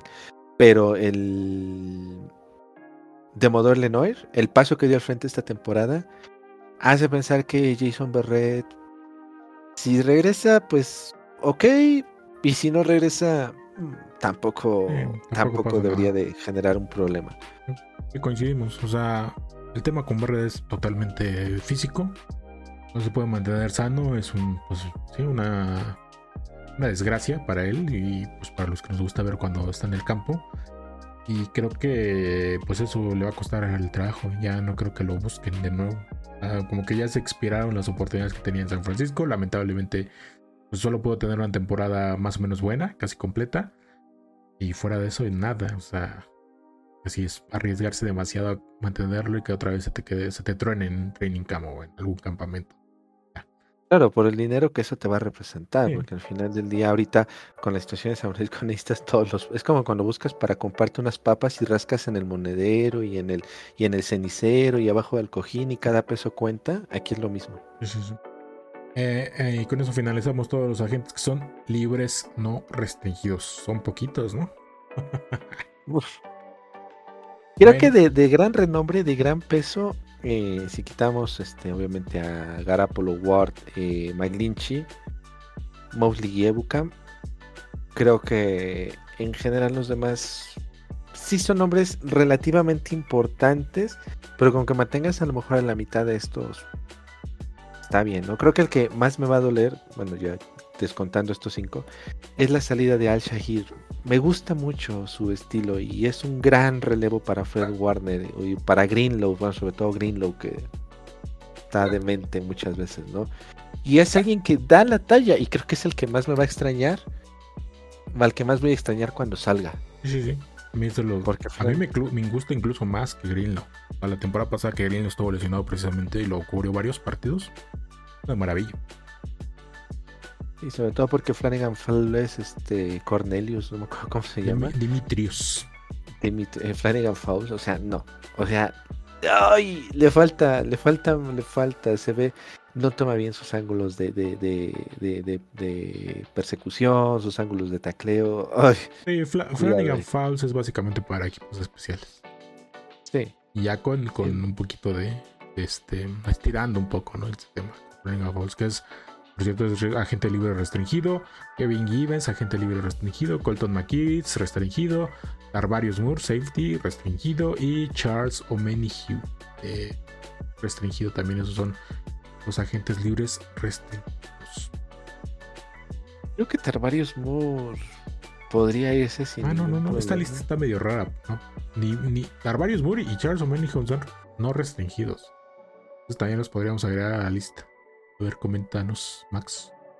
Pues Moore, hasta varios Moore no me acuerdo muchas jugadas destacadas. no me acuerdo nada, ¿eh? O sea, así que igual se, va. se le reclutó precisamente para dejar ir a War en algún momento y por X o Y que se lesiona, que tiene baja de nivel, lo que quieras, no ha tomado ese papel. Y es precisamente esta temporada estuvo lesionado la mayoría del tiempo. Y Omenihu, Omenihu, a ver, es muy, claro, es muy claro. Si se lleva la investigación de, la, de, de lo que se le acusó previo a la final de la conferencia y sale declarado inocente, San Francisco tiene que negociar con él. Si es declarado culpable, no nada más no tiene lugar en San Francisco, no tiene lugar en ningún equipo de la liga. Así de simple. Y, va, y en base a esa investigación es que debería San Francisco decidir si le extiende algo o no le extiende algo. Sí, completamente de acuerdo. Eh, creo que detrás de vos es el mejor parrocer que tenemos. Este, y habrá que ver cómo resulta ese tema, el tema legal. Y el último es Jawan Jennings, que tiene una oferta, una, una este, etiqueta que es restringido, pero incluso más. O sea, el equipo básicamente le, hace un contrato con el equipo, lo firma y ya, prácticamente básicamente no se puede mover. Entonces. Porque Jawan es muy bueno. Es un gran, gran, agente, libre restringido exclusivo. Entonces, y es, es seguro. Eh, creo que es totalmente seguro que se quede, ¿no? Sí, a ver, sobre todo tomando en cuenta que Danny Gray no ha dado ese paso al frente que se está pidiendo. igual, no sé si le han dado oportunidades, pero creo que el hecho de que no entre mucho en la rotación, a mí me habla de que en los entrenamientos no está dando el paso para competirle a, a, a Jaguan Jennings. Y mira que Jaguan Jennings no rota, o sea, entra, pero no es. O sea, me gusta que entra y es determinante, pero. Uff el tema, con Gray era, era, muy ligado al tema de Lance. Trajeron prácticamente para hacer un arma de Lance. Y pues entre que no dio la talla, bueno, que él no se destacó en los entrenamientos, lo que quieras, las prácticas, el Lance terminó lesionado no toda la temporada y que tanto Garoppolo como Purdy pues intentaron pocos pases largos. Y los intentaron y los fallaron con Danny Gray, eh, tanto por falta de pues de ritmo, de lo que quieras, que el pase iba mal, que Danny Greco le muera la ruta, lo que quieras, pues no fue factor. Entonces habrá que ver cómo regresa en su segundo año Danny Gray. Pero sí, yo a Jawan Jennings lo regreso sí o sí. no es ni el mejor receptor de la liga ni nada, pero el tipo tiene ese, ese, esa estrellita, ¿no? Para las terceras oportunidades que sabes que va a estar ahí y de alguna manera se va a desmarcar, o si no, si no está desmarcado, de alguna manera va a ser la jugada tiene el fútbol situacional en la sangre y a veces eso es lo que necesitas. Porque sabes que en tercera y ocho, tercera y nueve eh, van a estar encima de Bose, de, de, de, Kirul, pueden estar encima de Divo, pueden estar encima de Ayuk, pueden estar encima de, de McCaffrey y ahí es donde él tiene la, la frialdad para completar el pase. Que por cierto, no se nos olvide, de las dos intercepciones que tuvo mi muchacho Purdy, una es cortesía de Jawan Jennings porque directamente le aventó el balón al defensivo. Si no, mi Purdy hubiera terminado el año con una intercepción. correcto, correcto. Bueno, para cerrar ya, que ya nos extendimos demasiado, eh, pero bueno, es el podcast de retorno, así que lo pueden este, disfrutar calmadamente, ya no hay temporada, muchos cuando escuchen este podcast ya se habrá acabado la temporada, el Super Bowl, y ahora sabremos quién ha sido el nuevo campeón de la liga. Entonces se pueden tomar su tiempo, digerirlo poco a poco. Así que vamos a comentar este último tema. Creo que no nos vamos a extender mucho porque ya también es algo que se esperaba. Lo más interesante es quién llega en reemplazo, pero bueno, se termina la era de McCoy Ryans en San Francisco. Eh, pues obviamente por su calidad, por lo que demostró. Es nuevo head coach de los Houston Texans sigo sin entender por qué. Ama demasiado al equipo deportivamente porque eh, como persona y como jugador tuvo muchos malos tratos ahí cuando estuvo ahí, especialmente cuando estuvo lesionado. Entonces no entiendo por qué quiere regresar, pero bueno, el tipo regresó, el nuevo coach, contrato de 6 años, lo mismo que pidió que cuando Shanahan llegó a San Francisco. Y obviamente esa, esa contratación impacta directamente tanto al staff de coaching de San Francisco porque va a intentar jalar a ciertos asistentes, ciertos coordinadores, no creo. Obviamente eh, Shanahan los puede bloquear inmediatamente si saltan de un puesto lateral. Sin problemas se pueden, pueden ser bloqueados. Eh, tampoco es que haya buscado a todo, a todo al asistente que se le, se le haya ocurrido. Simplemente ha habido ciertos nombres que se ha llevado. Y este. Y bueno, eso es una parte, el tema del staff de coacheo que se puede haber afectado. Y el otro, obviamente, son los jugadores. Y pues ahí es este. Es este. Terreno libre, ¿no? O sea, el que ofrezca más dinero es el que se los va a llevar.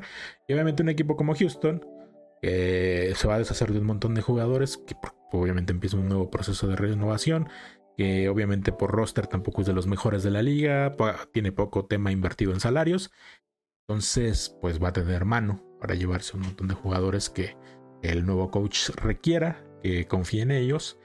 Y pues eso va, vamos a ver cómo, qué tanto impacta al final con San Francisco. Eh, se hablaba mucho con el tema de Sale cuando se fue a los Jets, que iba a haber desbandada. Al final ni, ni pasó. O sea, se llevó un coordinador ofensivo, creo que un asistente de la ofensiva. Por ahí eso fue el impacto del staff de coacheo. El tema de jugadores, creo que llegaron dos o tres de San Francisco nada más. Y el resto se fueron a otros equipos. Entonces, y algunos a, eh, paso de temporada, como Jeff Wilson. Sí, sí, sí. Esperemos que pase. Miami, la pequeña San Francisco del Este. Correcto. Esperemos que pase un tema similar. Yo espero un poco más similar al Jets y no Miami con Houston. Y pues bueno, eh, enhorabuena para, para Demeco Ryan, hizo un gran trabajo. Me parece que mucho mejor trabajo que Robert Sala. Y mira que Robert Sala también hizo un gran trabajo como el coordinador defensivo. Pero bueno, pues, lamentablemente así es esto. Mientras mejor lo hagas, más fácil te, van a quitar a los, los coaches. Y pues Shanahan está cada vez expandiendo más su árbol de coacheos, lo que demuestra la capacidad que tiene el tipo. Y pues del otro lado ya se encontró reemplazo. Eh, los candidatos eran este, Steve Wills, coordinador defensivo de Carolina el año pasado y que tuvo que asumir como, como coach interino cuando corrieron a este... Ay, ¿cómo se llama este tipo? Ya ni me acuerdo. bueno, ah, Matt Rule. Matt Rule, que venía de, de Baylor en la NCAA. Corrieron creo que básicamente después del primer mes o incluso antes del primer mes y de ahí tomó el, este, el equipo Steve Wills. Eh, lo hizo medianamente bien, 6-6, récord de 500 para ese, ese roster que le dejaron. Perdió a McCaffrey en, en, el paso de esa temporada, obviamente, lo tuvimos, lo agarró San Francisco. Y por ahí sacó un par de corredores que pues, poco, poco mundo hablaba de ellos. Al final les dio dieron buenos resultados y obviamente pues el tema que hizo del lado defensivo, ¿no? Creo que eh, se notaba el tema de, la defensiva de Carolina y a mí se me hace una buena contratación. El otro era el coach de secundaria de Washington, que no me acuerdo el nombre, pero se apellida Harris. Y el tercer candidato obviamente fue Chris Kokurek o Kosurek, como le quieren decir, es, para mí es Kokurek. Eh, coordinador de línea defensiva de San Francisco, que también se habló de que estaba candidatado para ser coordinador defensivo de Houston, puesto que al finalmente rechazó y se supone que se queda en el staff, que es una gran noticia, es de las mejores noticias también para el staff del coach de San Francisco. Yo creo que por ahí salió el tema de que tal vez Demeco Ryan sí era el que iba a llamar las cosas a la defensiva y por eso no le llamó la atención del puesto al final y regresa como coordinador de línea defensiva. Pero bueno, Steve Wills, nuevo coordinador defensivo, ¿qué opinas, Max? Pues lloré cuando se fue Demeco eh, me enojé porque otra vez nos desarmaron el staff de coacheo. Y después lloré dos veces cuando supe que sí había tomado la, la, la, oferta de, Houston. Más allá de los tratos, yo creo que a veces cuando la oportunidad llama a tu puerta, o lo que dicen es que la oportunidad llama una vez, a lo mejor te va a llamar dos veces porque estás en un equipo muy, muy focal, un equipo muy, muy visto como es San Francisco. Y creo yo que lo peor que puedes hacer como tu primera experiencia es irte a un equipo tan disfuncional como los Tejanos, donde directamente no tienes material para trabajar. Los Jets, ah, es que eh, se fue a los Jets. Sí, pero tenía un poquito más de, de, presupuesto para trabajar. Es, una, es un equipo un poquito más ordenado, es un poquito con un poquito con más seriedad en las cuestiones. Este no está tan metido en problemas como sabemos el del el coreback 4, este, y todas estas cuestiones que han tenido. Y creo que Demeco se va a un equipo donde a lo mejor no va a poder mostrar todo su valor y eso me da tristeza por él, porque va a quedar techado como que quizá no sea un gran head coach, pero realmente creo que el equipo no le va a dar las condiciones para hacer bien su trabajo y eso siempre va a ser un problema en las porque ya se ha visto, ¿no? Equipos disfuncionales de nacimiento suelen ser equipos disfuncionales durante toda su historia y los Tejanos salvo algunas cuatro o cinco temporadas en su, en su historia, así salteadas, han sido un equipo muy disfuncional. Y ahí me da mucha tristeza por Ryans porque se le, se, le, igual uno le, le, agarra aprecio, ¿no? Se fue, sale y estamos, ay no, bueno, y, y salían las noticias tranquilos, va de meco, sabe lo que, sabe lo que es el trabajo. Y claro, el primer año por ahí tuvo ciertos titubeos, ciertas decisiones, nos hizo rascarnos la cabeza un poquito al principio. En cuanto le agarró la onda al equipo, lo llevó para arriba, ¿no? Y aquí, este, esta temporada estuvo súper demostrado, ¿no? O sea, al final del día sabía hacer ajustes. Este, y a mí no me digan del partido de, de Chiefs, porque no es un parámetro. Ese no es un parámetro, lo vuelvo a decir, ya lo dije al principio y este lo vuelvo a repetir. Y después, pues bueno, se demostró la calidad que tiene y como dices tú, el hecho de que tengamos, eh, de hecho le acaban de dar el, premio de el, entrenador asistente del año, o sea, y eso te habla de, lo que es, o sea, esto es reciente de hace 10 minutos, eh, o sea, te habla del trabajo que hizo de Meco Rayans, de, y del por qué lo buscó Houston y del por qué, y como dices, o sea, él lo dijo que es una cuestión de que él quería regresar, que su familia quería regresar, que tienen su vida en Houston, y ahí está la razón por la que regresó, ¿no? Pero creo yo que se equivoca en ese un equipo con tantos problemas y tanta disfuncionalidad como es Houston. Yo espero que le vaya bien. y que en un año agarre el periódico y me dé de periodicazos y me diga, cállate, porque mira lo bien que lo hice. Mira cómo estoy levantando al equipo. No digo playoffs, pero que se note que es un equipo con orden y con idea, ¿no? Este, por el otro lado, eh, llega Steve Wills, me encantó. O sea, yo el hecho de yo escuchar que, que, que, Carolina salió a su último partido y dijo, vamos a salir a ganar y, y rompernos la boca porque queremos que la eh, gerencia deje a Steve Wilkes como nuestro entrenador, te habla de que es un tipo que sabe hacer, sabe hacer grupo, es un tipo que sabe hacer este, que, sabe hermanar a los jugadores. No es un tipo disruptivo, no es un tipo escandaloso, no es un tipo que, vaya a llegar a meter grilla, todo lo contrario, va a llegar a unir al, más al equipo, va, los que lleguen, los que se vayan, los que, los que recluten, va a ser un gran, y aparte lo bueno de Carolina y lo bueno que se habló todo el año de Carolina y lo que se dijo que este año Carolina tenía de bueno, mm, más allá de McCaffrey, era la defensiva. La defensiva de Carolina ha sido buena y entonces te estás trayendo a alguien que va a ser el grupo, que va a mejorar, va a dar un, pasito más a esa eh, secundaria que de repente nos hace agua, que trabaja con el 4-3 que es el mismo eh, sistema que trabaja de Meco, o sea, no tienes que hacer ningún tipo de ajuste ni nada, porque vas a seguir con la misma línea y que te va a hacer grupo. A mí me parece una gran contratación de todo lo que había disponible, de todo lo que se llamaba, lo mejor era Steve Wills y también Steve Wills tomó una decisión súper inteligente porque dijo a Carolina, ah, no me diste la oportunidad de ser entrenador en jefe. Tranquilo, hermano, me voy a San Francisco, tengo dos años increíblemente buenos o tres y me voy de, entrenador en jefe a un mejor equipo que tú. Yo veo eso y para mí me parece que él fue muy inteligente en decidir su trabajo, no, no salir a escandalizar de yo merecía ser el entrenador de Carolina, la... nada, nada, no dijo nada, se quedó callado, escuchó ofertas de trabajo, se va con alguien que sabe trabajar como Shanahan y él va a llegar a aportar.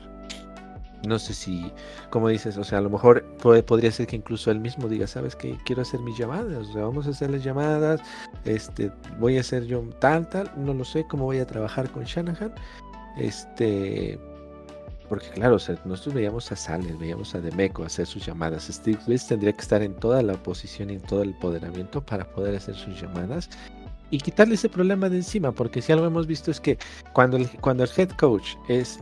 Eh, coordinador ofensivo, coordinador ofensivo, ese le llamas a la ofensiva, ese le llamas a la defensiva, muchas veces te pierdes en ese mar, no ajustas una cosa, no ajustas la otra, y creo que el hecho de que traiga alguien tan capaz como Steve Wilkes, eh, debería de irnos bien. En el papel debería de irnos. Sobre la práctica tendremos que ver, porque lo mismo se decía, debería de irnos bien con Demeco cuando saliera Sale, y efectivamente nos fue muy bien hay que ver cómo nos va este año y sobre todo hay que ver quiénes se quedan, quiénes se van, con qué material trabaja. Este, y pues bueno, en base a eso vamos a ver qué, qué ocurre, pero yo estoy contento con la llevada de Steve Wills y estuve triste y sigo triste con la partida, porque aparte era una persona súper carismática, el de Meco Ryans, o sea, tú lo veías y sonreía y te, te hacía sonreír y lo veías festejar y te hacía festejar, era alguien con mucho ángel en la banda y como que Steve Wills es un poquito más mesurado en ese sentido, pero bueno, creo que en mientras de resultados, por mí que sea una estatua de piedra ahí en las laterales, pero que nos dé resultados, o sea, no necesito tener ahí un Urban Meyer gritando y pateando en las laterales para que sea incapaz de, de hacer este un buen trabajo, prefiero una estatua de sal, pero que sea efectivo. Sí, sí, completamente. Creo que esa es la mayor diferencia con respecto a Ryans y también respecto a Saleh, que los dos eran muy metidos con el tema de la defensiva, eran muy, eh, si, lo puedes decir de alguna manera, porristas, ¿no? Obviamente sabe la calidad que tenían ambos y por algo ambos fueron terminados como head coaches, pero sí eran ese, esa especie de porrista que siempre en la, en la banca estaba alentando ahí cualquier jugada, festejaba con, con la banca, eh, felicitaba a los defensivos cada que salían y pues obviamente eso también le impacta mucho en el jugador, ¿no? El tema de Saleco, que era eh, de background de, línea defensiva, pues obviamente impactó mucho en la línea defensiva. Osa tuvo un gran año de novato, fue novato del año, novato defensivo del año bajo el mando de Saleh. Y del lado de Ryans, obviamente, pues tenemos Warner, ¿no? Al Pro, el tema de Greenlow, con todo lo logo que esté y los castillos que cometa, es un gran eh, segundo linebacker. El tema de, de Al-Shair, obviamente que ya lo discutimos hace rato, pues se nota el impacto. Y este, este corredor nuevo, Steve Wills, es con background de la secundaria. Entonces puede ser que eh, también esa unidad tenga un nuevo levantón que no es que esté mal, ¿no? O sea, ya lo hablamos, hay mucho talento joven, habrá que ver qué se hace con ciertos este, veteranos clave que pueden salir, pero eh, puede ser una gran contribución, pero la diferencia va a ser eso, ¿no? lo que se perciben en ese modo de las actitudes, que Wills es un tipo más callado, parece que pues obviamente se tema el pesa ahí el, pesa un poco el tema de la veteranía, pues, que ya es un, señor más grande, pues, obviamente. y, pues vamos a ver cómo resulta, ¿no? Eh, otra parte que fue clave en esta transición es que se va a conservar el mismo esquema que venía manejando de Meco Ryans, obviamente. Y eso es parte de un candidato que no mencioné, que termina en Miami. Que, sí, en Miami, Big Fangio. Que ya lo teníamos como coordinador ofensivo en las épocas de Harbaugh y hizo también un gran trabajo. Pero obviamente con Big Fangio el tema era que si llegaba iba a cambiar otra vez el esquema defensivo y tal vez iba a impactar en jugadores como Nick Bosa, que, va a pasar de ser un, este, ala defensiva a un linebacker exterior. Y eso, pues, obviamente podría tener cambios contraproducentes, ¿no? Ya no, solo uno hubiera, porque ya Fangio está en Miami, Wills está con San Francisco, y ya vamos a ver qué pasa. Y ya, este, un poco dando cierre a este tema con Wills, hablaba hace rato cuando mencionamos a Silsal Shire, que yo lo tengo encantado en Houston, que podría llegar, proporcionar la llegada de eh, un linebacker de, de Carolina, que es este. Ay, aquí lo tenía Corey Littleton. Que si no mal recuerdo, este estaba en los Rams hace unos años, ¿eh? Lo recuerdo, lo recuerdo. No sé si es el mismo. A ver, déjame abrir su ficha. Sale con qué equipos ha estado. Pero el nombre es igualito. Entonces, este. Eh, estoy seguro que estuvo en los Rams. Sí, aquí está. 2016 a 2019 con los Rams. 2020 a 2022 con los Raiders. Y el año pasado con Carolina. Tiene tiene. Ay, aquí está la edad, otra vez se me perdió. 29 años. 29 años y es como que el, nombre que más suena como para venir con Wills. Obviamente si repasamos los agentes libres de Carolina, hay un montón, no los voy a decir todos, pero hay nombres interesantes como Sam Darnold, coreback, que no lo vas a traer para que sea tu coreback titular, pero hablábamos de esa presencia más o menos veterana porque Darnold sigue siendo un chapaco en la liga, ¿no? O sea, tuvo esa inicio de carrera completamente desastroso con los Jets, tanto por su propio nivel de juego como por las, los panos manejos que había en Nueva York. Eh, tuvo una especie de renacimiento con Carolina en sus primeros eh, partidos, luego otra vez fue en picada y ya para este último año, pues obviamente se le dio otra oportunidad con la salida de el que se fue a los Rams, que no me acuerdo cómo se llama, que era de Cleveland, eh, y volvieron a darle la titularidad y cerró bastante. Mayfield, sí, A.K. Mayfield. Eh, cerró bastante bien con Carolina y podría ser una opción interesante. Te digo ahí como un coreback barato que llegue como este como casi casi la palanca de emergencia, ¿no? para que no vuelva a pasar lo que pasó en esta final de conferencia. Podría ser una opción interesante. Y aquí tenía otro que me había llamado la atención, pero como ordené las cosas ya se me fue el carajo, pero me deja otra vez la lista. Ah, Dionta Foreman, que también es este, muy lejana la posibilidad porque tenemos un backfield bastante poblado, bastante nutrido y que estando sano debería tener a McCaffrey como número uno, a este...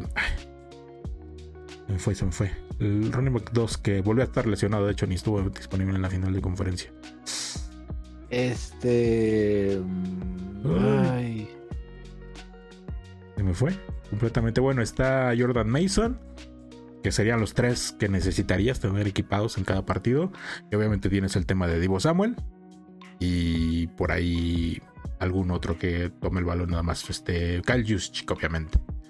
O sea, no deberías de tener esa necesidad, pero por si acaso, y también por te digo, que el tema este que se lesiona mucho, el muchacho el running back 2, pudiera ser por ahí una posibilidad de Onta Foreman, que surgió este año bastante bien y pues que podría ser eh, un, atractivo interesante. Pero obviamente por esa buena temporada que tuvo, yo creo que Carolina va a buscar por todos los medios posibles quedarse con él y le van a dar un buen contrato, pero ya veremos. Sería una opción interesante. Por ahí hay centros, tackles y eso, pero tampoco conozco tanto el rostro de Carolina.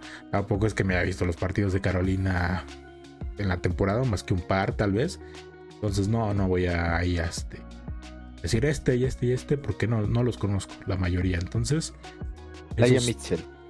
El Aya Mitchell. Sí, sí, sí. Te digo, eso podría ser como que el asterisco. Obviamente ahí tienes a Tyrion Davis Price, que tuvo pocas opciones en la temporada. También estuvo lesionado un par de unos cuantos partidos y ahí precisamente perdió el running back 3 con Jordan Mason. Ya no se le volvió a ver mucho el resto de la temporada. Entonces es una posibilidad lejanísima, ¿no? Pero te digo, Corey Lidenthal es la posibilidad más grande. Varía brincando del rostro de Carolina del de San Francisco. Y Darnold sería una posibilidad interesante para el tema de los corebacks. Ya veremos qué pasa en temporada baja. Y no sé si quieres agregar otra cosa.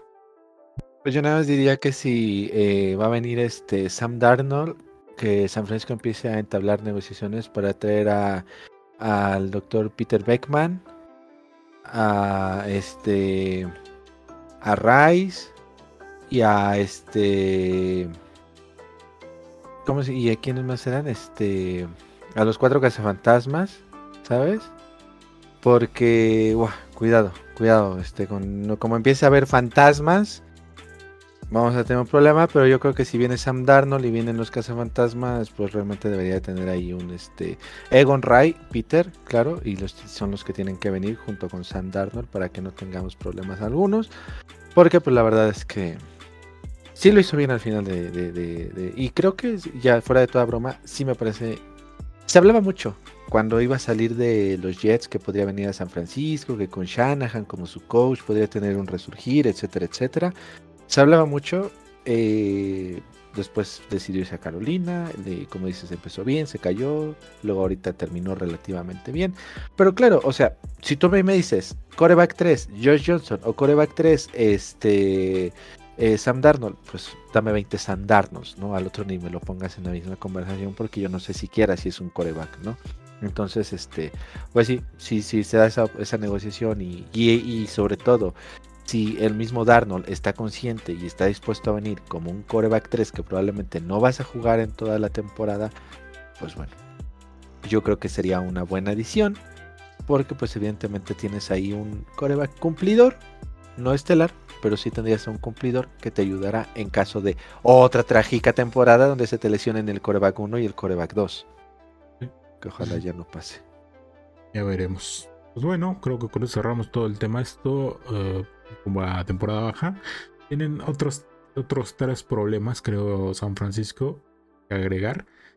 Eh, la renovación, bueno, la extensión de Nick Bosa, que probablemente termine siendo el defensivo mejor pagado de la liga en cuanto la firme. Y merecida totalmente, pero pues, vamos a ver qué tanto eh, se complica esa negociación. Que no debería, pero pues ya sabemos que, puede haber ciertos detalles que no le gustan a Nick Bosa y a su agente. Esperemos que no haga la misma payasada de Divo Samuel. Creo que no la va a hacer. Se ha mantenido totalmente ecuánime en estos años. E incluso este año que se pensaba que también él renovaba. Pues el tipo callado, dando declaraciones sensatas, eh, pues no haciendo ningún revuelo. Espero que se mantenga igual y que pues, llegue a buen término ese, esa extensión que se tiene que dar sí o sí.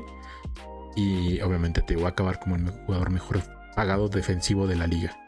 Eh, la extensión de quinto año de Ayu, que debería ser automática, porque pues en términos generales sigue siendo barato eh, conservarlo un año más como, como primera ronda que fue en su momento.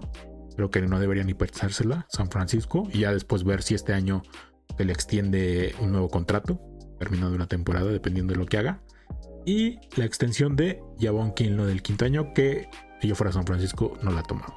Va a estar otro año.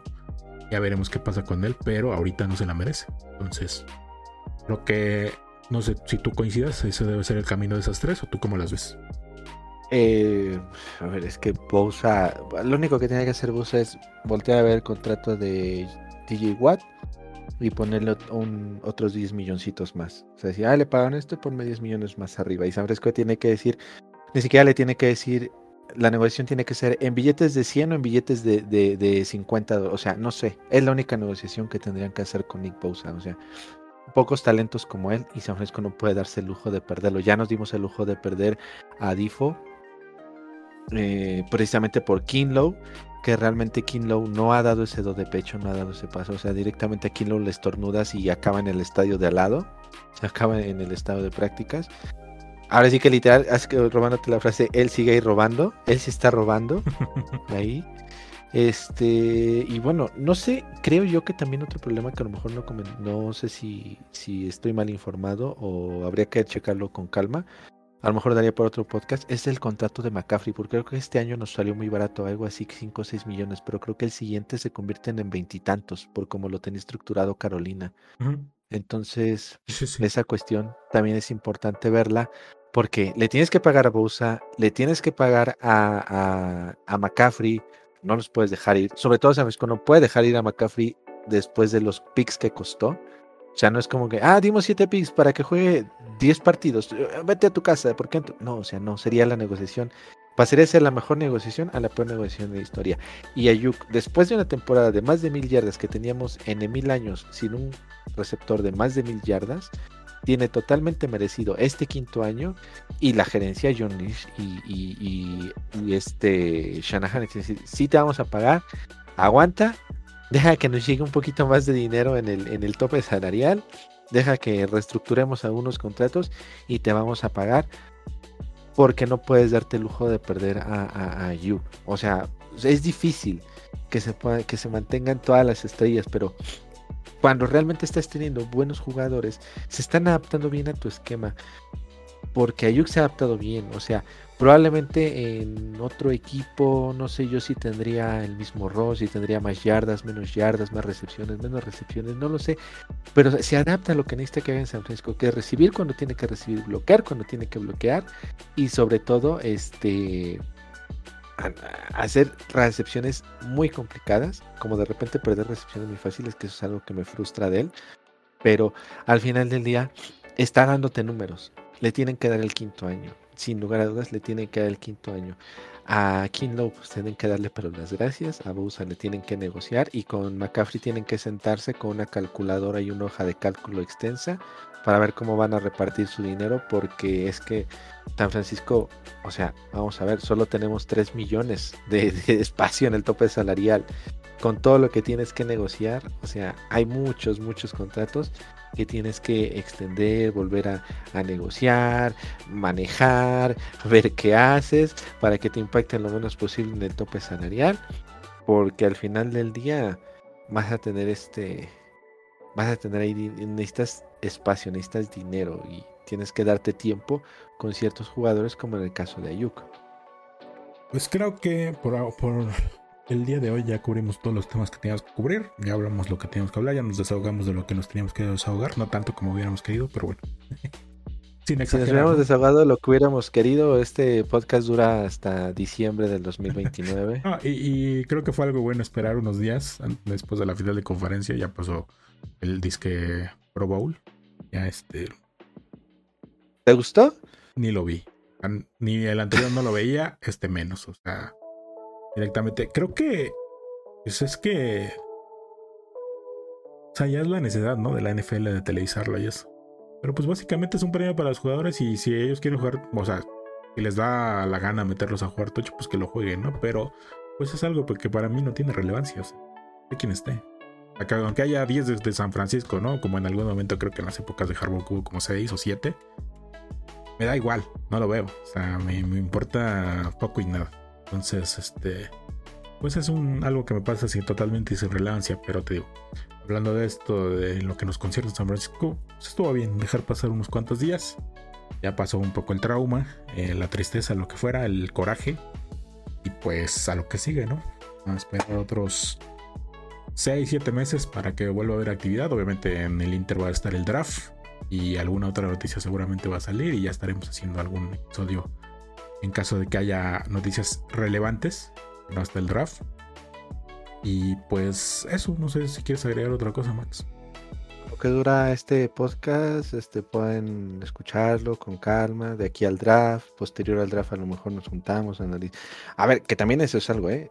El hecho de que se va este de Meco nos da picks compensatorios antes de la ronda. Entonces. Ya no dos, porque ya, ya eran muchos. Porque llevamos tres o cuatro años seguidos que nos den dos de tercera. Eh, Ryan solo contó por uno. Nos dieron dos por Ron Carton, que terminó en Tennessee. Bueno. Bueno, tenemos, o sea, de aquí de tener cero picks en tercera a que tengamos dos o tres, oye, algo podemos agarrar ahí, ¿no? Entonces igual, pasado el draft, a lo mejor ya se tal, igual a lo mejor volvemos a hacer otro episodio así largo para que les alcance del draft al, los, al a la pretemporada y que no extrañen tanto, pero que tampoco se saturen. Correcto, correcto. Bueno, eh, Max, un gusto que haberte tenido por aquí. Eh, pues ya veremos a ver cómo nos negociamos tu contrato, qué pasa por ahí, si regresas o no. Déjame este, revisar en cuanto quede el de Bousa y hablamos. Eh, pero un gusto haberte tenido hoy por aquí. Creo que hablar de estas cosas es a veces hasta terapia. Está bien. Ya lo extrañaba un poco, te digo. Entre que por la cábala, entre que por el año sabático, lo que fuera, pues no había tenido oportunidad de seguirlo grabando. Pero a quien lo escuche, pues ahí este, saludillo, gracias por escuchar y pues nos escuchamos en el próximo y un gusto tenerte aquí. Al contrario, muchas gracias por la invitación y pues estamos a la orden cuando arroba Max Orton en todos lados, no tengo Facebook, así que si se encuentran alguien en Facebook que tenga ese nombre, me avisan para denunciarlo porque no soy yo. vale, a mí me encuentran como 49ers Outsider en Twitter, que es el único medio que uso y cualquier cosa ahí nos estamos leyendo. Ahora sí, hasta la próxima. Hasta luego.